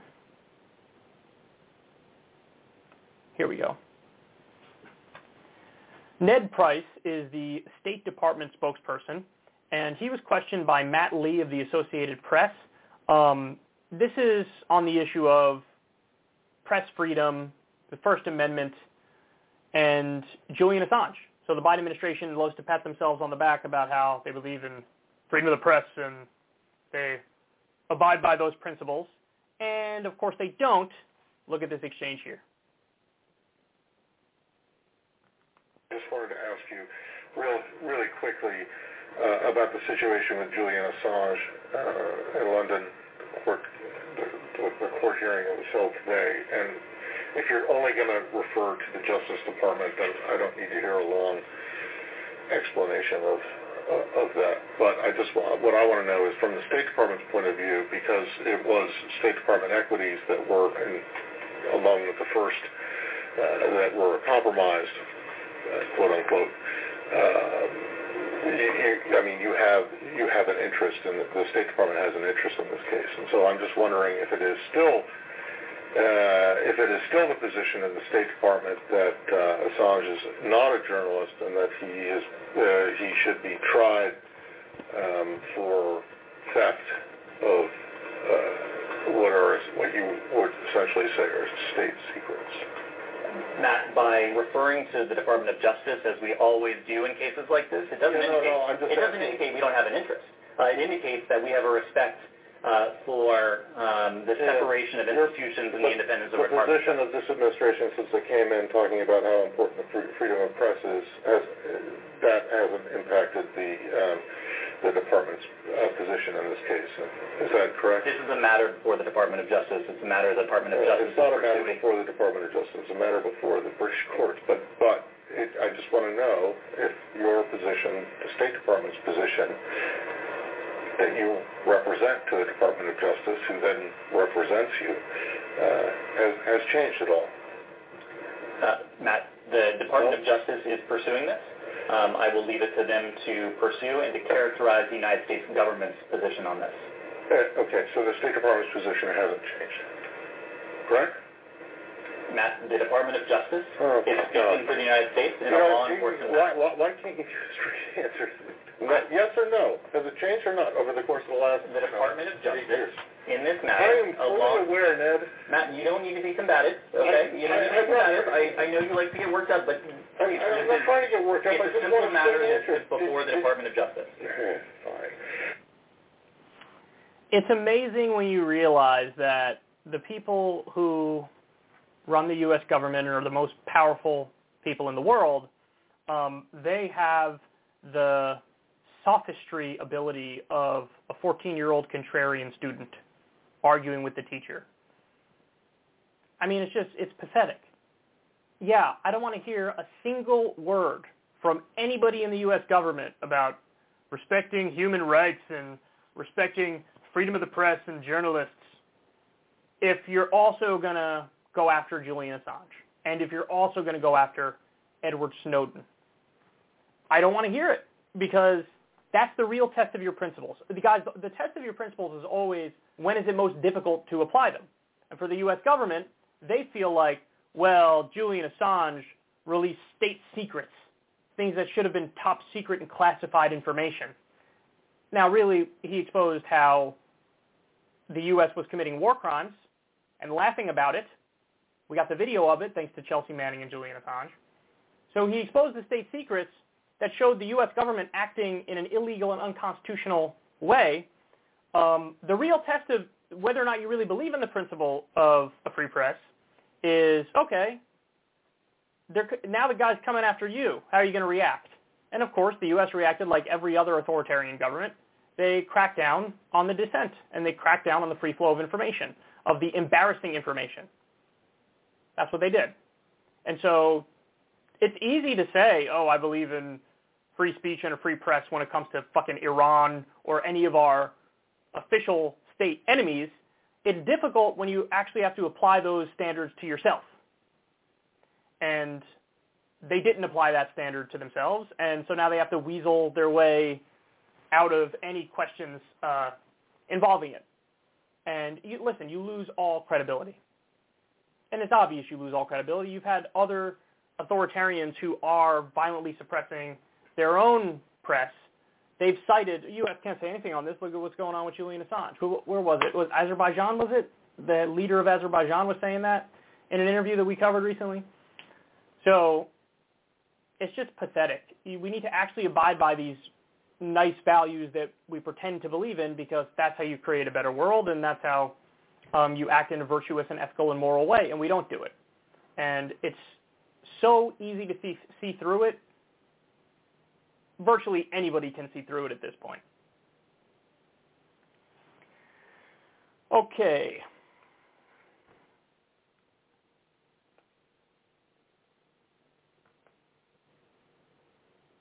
This is really something. There is a German nurse suspected of giving thousands of saline solution shots instead of COVID vaccines to people.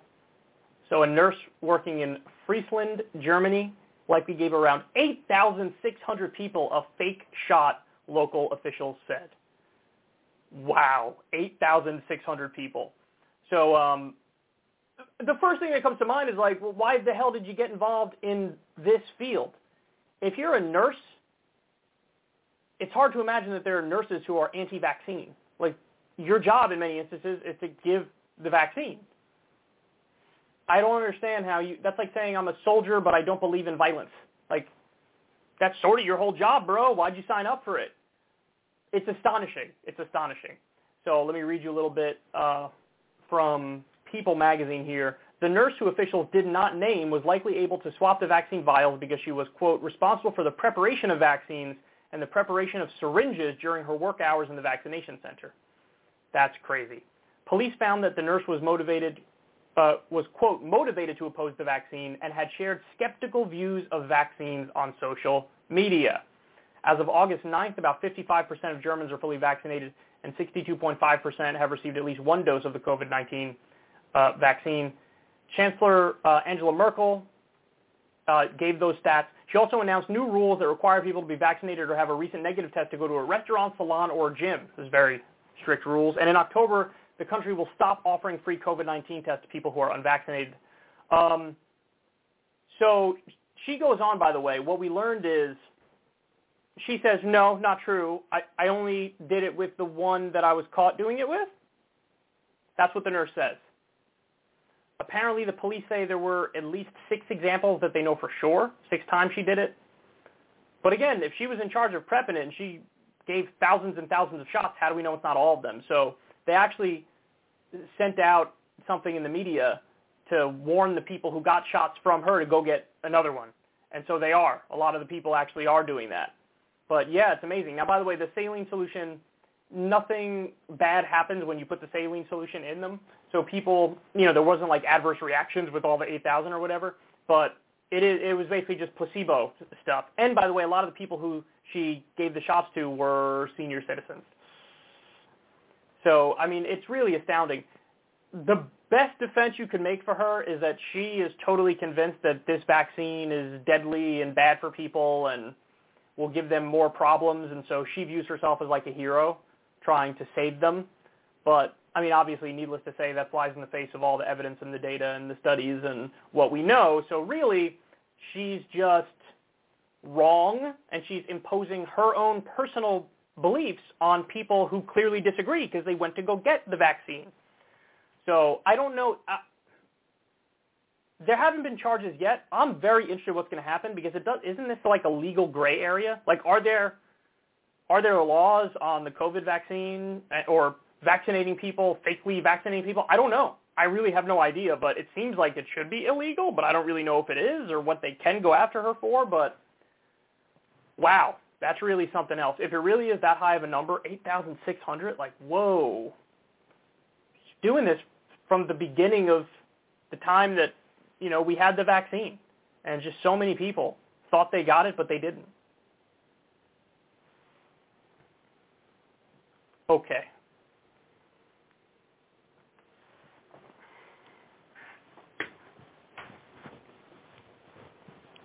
All right, let's go after Joseph Biden. So Joe Biden um, gave another one of his zombie press conferences, his uh, half asleep press conference. This is a while ago now, just catching up. Um, and in this press conference, he said something that nominally sounds like Bernie Sanders. Let's watch, and then I'll break it down. Let me close with this. I've long said health care should be a right, not a privilege in this country. With my Build Back Better plan, we have an opportunity to come together and get us even closer to that reality. And the American people support it by overwhelming bipartisan margins. This isn't a partisan issue. Alzheimer's, diabetes, cancer, they don't care if you're a Democrat or Republican. This is about whether or not you and your loved ones can afford prescription of drugs you need. I look forward to Congress getting this done. So he says health care is a right and not a privilege. And he says his plan gets us closer to having health care as a right. You're the President of the United States of America. If Biden wanted to, through executive order, he could expand Medicare to everybody. Through executive order, he could do it. But he's not doing it. He's not even doing an executive order to cover all the COVID costs for people. He's not doing that. He's not even pushing for and fighting for a public option, which is what he said on the campaign trail that he would do. He's not doing that. In fact, it was totally dropped from the agenda until Bernie brought it back up um, with expanding Medicare, dropping the age to 60 to cover more people.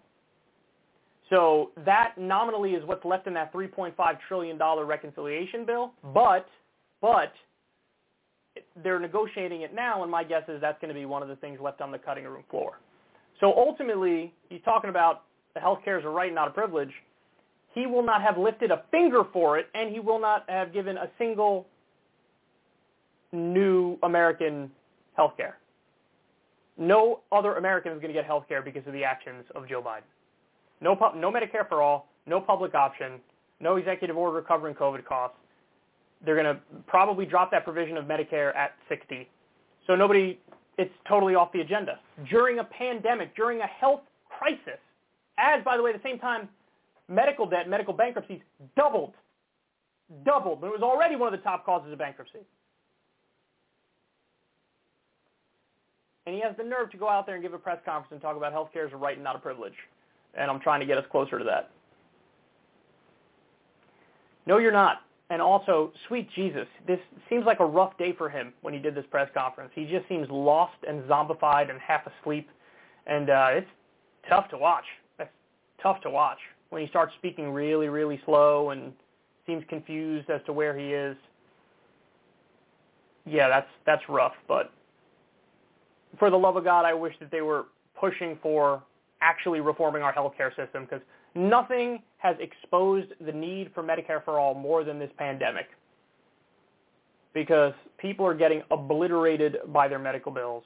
And we had the best thing that we've had to date is this test run in socialized medicine with the free COVID vaccine. And I don't even know what number, 60% or something like that of the country has been vaccinated. That's amazing. 60% of the country is vaccinated and everybody just goes in and gets the shot and leaves. That's amazing. This should have made all Americans fall in love with Medicare for all and socialized medicine because look at how look at how smooth and easy and simple it was. Everything should be like that, not just the COVID vaccine. But it's funny, we have this wildly positive and popular program that was our trial run, and nobody's connecting the dots and saying, well, we should have that for everything. We really should. Everybody would be a lot better off.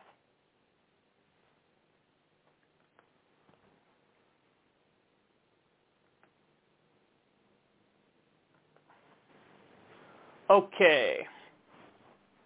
Let me do two more. Actually, one or two. What do I have here?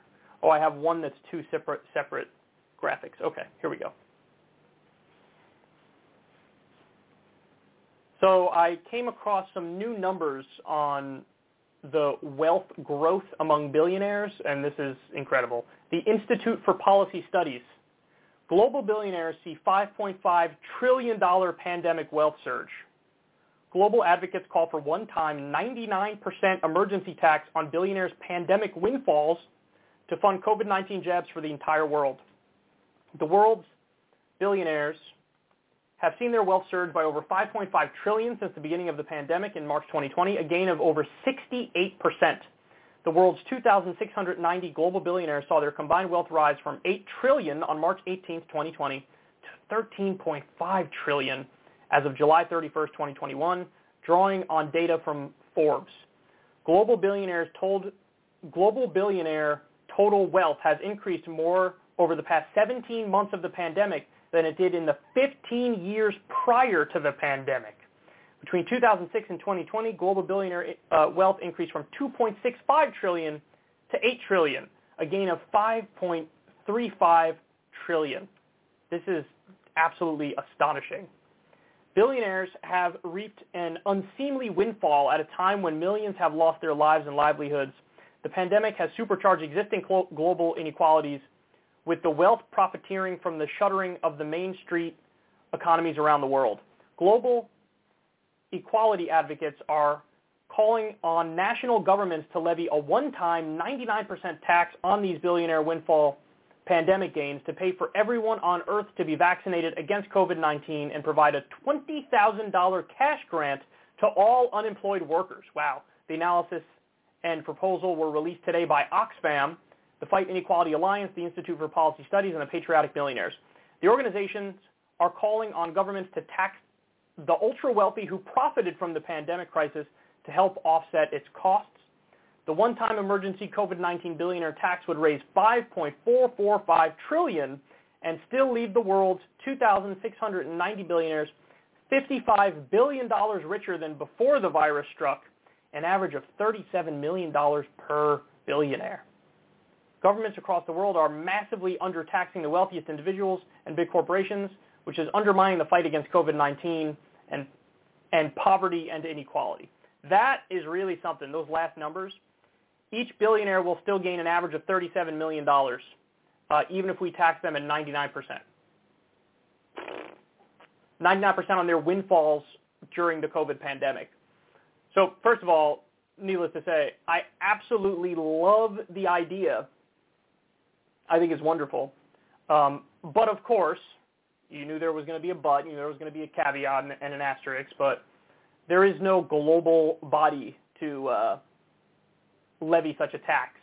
They're, you're not going to be able to tax through the UN or the World Trade Organization. Those they're they have their own problems. Those those bodies. You're not going to have the International Criminal Court get involved or whatever. So there is no way to really carry this out. But it just it really shows you, even with a 99% tax, they'd still be getting way wealthier. And it's wild to think about that because everybody else is struggling in this economy and with this pandemic, and people have lost their jobs and running out of money, and people have lost their lives, and billionaires have just made made out like bandits from this. And those numbers really are just a, a, complete slap across the face to put it in context and perspective. Um, they gained $5.5 trillion since just the beginning of the pandemic. That's an increase of 68%. Their wealth went from 8 trillion the day before COVID to 13.5 trillion. So there was this massive wealth consolidation, even way worse than what we had just before COVID. It's exacerbating all of the problems and, and inequalities. Oh man, it it really is astonishing. And this is something that people don't talk about nearly enough. We have to take drastic action, drastic action to fight back against this wealth concentration and to give people an equal shot, you know, to give people just the hope that they can make it, to make to create some semblance of a meritocracy. You guys know these facts because I say them all the time. But half of workers in America make $30,000 a year or less. That was before the pandemic. 78% of workers live, uh, of Americans live paycheck to paycheck. That was before the pandemic. I mean, imagine what it's like now. Imagine how bad it is now. And all the while, the billionaires are running out the back door with all the money. I mean, billionaires even make other members of the top 1% look wealthy or look poor, excuse me, by comparison. This all was avoidable, by the way, too, with good public policy. All you would have need to do, needed to do to avoid this, at least in the context of the United States, and again, this is global, so it's a little different, but all you needed to do was have unionization levels high. In fact, we should have it so the default is that you're in a union, and you would have to opt out if you wanted to opt out, but um, have unionization all across this country, um, keep those New Deal programs intact and expand them, and have really high marginal tax rates on the rich and redistribute by giving people universal health care and universal education, and eliminating student loan debt and eliminating medical debt and things of that nature. I mean, at this point, if you're not in favor of redistribution of wealth, you're just massively cucked by global capital. You know, the duh position is redistribution of wealth. In fact, the only way we could continue is to do massive redistribution of wealth because this stuff is going to bubble up in in terrible ways if it's not addressed in a serious way. I mean, that was the that was the whole thing with the New Deal too is that the reason why they were able to get that through is because people felt like if they don't massively reform the system right now, then the system could collapse, collapse in on itself and implode, and it could be replaced by communism or socialism or some other system that we've yet to conceive of. But you have to give up some of your money or else they're going to take all of your money is basically the, the pitch that was made to the robber barons. And that same pitch should exist right now because these numbers are absolutely astonishing and anybody can see it. Okay. There we have it let me just do one more real quick. I'll talk about uh, what it was like doing breaking points. So uh, I co-hosted Breaking Points all last week. That's Krystal and Saagar's show. I was filling in for Saagar. Saagar was on vacation, and uh, it was fun. It was fun. The um, the difference between my show and that show is very clear, though. You know, and so what I mean by that is their show is a lot more professional. Like the whole point of that show is let's have the look of being mainstream media, but the ideas of the outsiders. And so, I mean, I'm an outsider. I have outsider ideas. So in one sense, you know, I fit perfectly in that format. But in another sense, yeah, it took it took a while for me to adjust um, and not be the same Kyle that you see here on Secular Talk because obviously one of the things I don't even realize how much I do it, but I obviously curse a lot and uh, I'm very politically incorrect, and even my presentation is a little too, you know, in your face and handsy and stuff for that format. So I watched back some of the stuff when I was on Breaking Points, and I was like, geez, I'm, I do look a little bit like fish out of water because I couldn't stop cursing and I couldn't stop being very animated. But you guys know that's how I am. It's just par for the course. I was able to reel it in a little bit as the week went on. By the second show, I was able to reel in the cursing a little bit, and uh, by the third show, I, I actually think I did a wonderful job in the third show. Number one, limiting my cursing, but number two, um, just being a little more like when in Rome, be in Rome, and I was more in Rome in that third show. Definitely butchering that saying, but I think you get the point. Um, but yeah, no, I had a great time doing it. Uh, the only other points that, the only other criticisms that some may have is that, well, hold on now. The original formula of Rising is that you had Saagar's populist right and you have Krystal who's populist left, and so you almost have this this show that has an interesting ideological crossover where there's disagreement on some issues but a lot of agreement on other issues. And that definitely was the genius of Rising. I will say though that um, now it's breaking points and they're independent, which I'm so happy they're independent. Um, you know, ideology is fluid. It's not stagnant. And I do think it's fair to say that Saagar I'm, I don't even know if he would call himself right wing anymore. He's certainly not as he's not where I am. I'm populist left. He's certainly not there. Um, but you know, I definitely don't think it's fair to just lump him in with the right anymore, like you could have maybe in the past. So, yeah, populist left Krystal and populist left Kyle is certainly not the same dynamic as populist left Krystal and vague centrist populist um, Saagar, but it's still a dynamic that I love. I know she loves it, and hopefully a lot of people out there watching loved it. Uh, it, it is it is rough. I will say that I know the way those shows work. If somebody were to just fill in for me, you guys wouldn't like it. You'd be like, "Where the hell is Kyle? This isn't the same thing." And I know there were plenty of people who were big fans of Saagar who you know would watch me filling in for him and would be like, "Well, what the hell? Where's Saagar? This isn't the same." And all I'd say to those people is, "Listen, I agree with you, and I get it you the whole point is you watch that show for Krystal and Saagar. That's the whole reason you watch it. So if you remove half of that equation, it's not the same. So I get your frustration, which is why I always try was trying to remind everybody that hey, I'm only here for a week. It's okay. He'll be right back, so don't worry about him. He's just getting a little break and going on vacation, and so everything's all good. Um, so yeah, it's. Uh, I hope I think a, decent number of people they accepted me as much as anybody could be accepted filling in for somebody else is my point, and uh, you know I'll, I'll be more than happy to do it again in the future when he goes on vacation again. And I had fun. I, I have to admit, you know, my show is a little more relaxed and a little more like a talk radio format or a podcast format. Their show is a lot more professional, but it's nice every now and then to dip my toe in that water and to to feel the slightly more professional vibe. And so I enjoyed it. I hope you guys enjoyed it. Uh, Krystal told me that the numbers were actually really, really good for all the shows that I was on, and that makes me happy you know, it makes me happy to know that Saagar could look at that while he's gone and say, okay, at least the show's in, in decent hands now, so I don't have to worry too much about it. Uh, but yeah, I had fun, and I'll definitely do it again. But I mean, of course, this is my baby. And by the way, if you are now watching this show from Breaking Points, if you were first and foremost a Breaking Points fan, and then you decided to check out this show, welcome, welcome, and I'm um, you know, uh, flattered that you would consider putting me in your media diet. I know there's a lot of stuff out there, but I'll try my best to to not disappoint. And just know up front, if you are going from breaking points and you're starting to watch some secular talk, here it's uh, you know it's I'm unchained, so there probably is going to be the cursing, and I'm not going to try to reel it in, and there probably is going to be a lot of jokes and political incorrectness and talking too much with my hands and all that stuff. But yeah, it was fun. I do it again. I hope you guys enjoyed it. Uh, if you haven't checked out the clips from when I was there. They're all up on the Breaking Points channel, or you can watch it on or listen to it on any podcast platform you want. Uh, I had a lot of fun.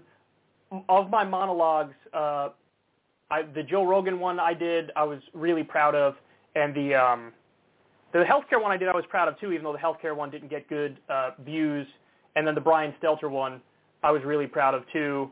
So it was cool to do a, a monologue too, because you have to, you're forced to like be even more clear with your thoughts as opposed to just rambling like I do on this show.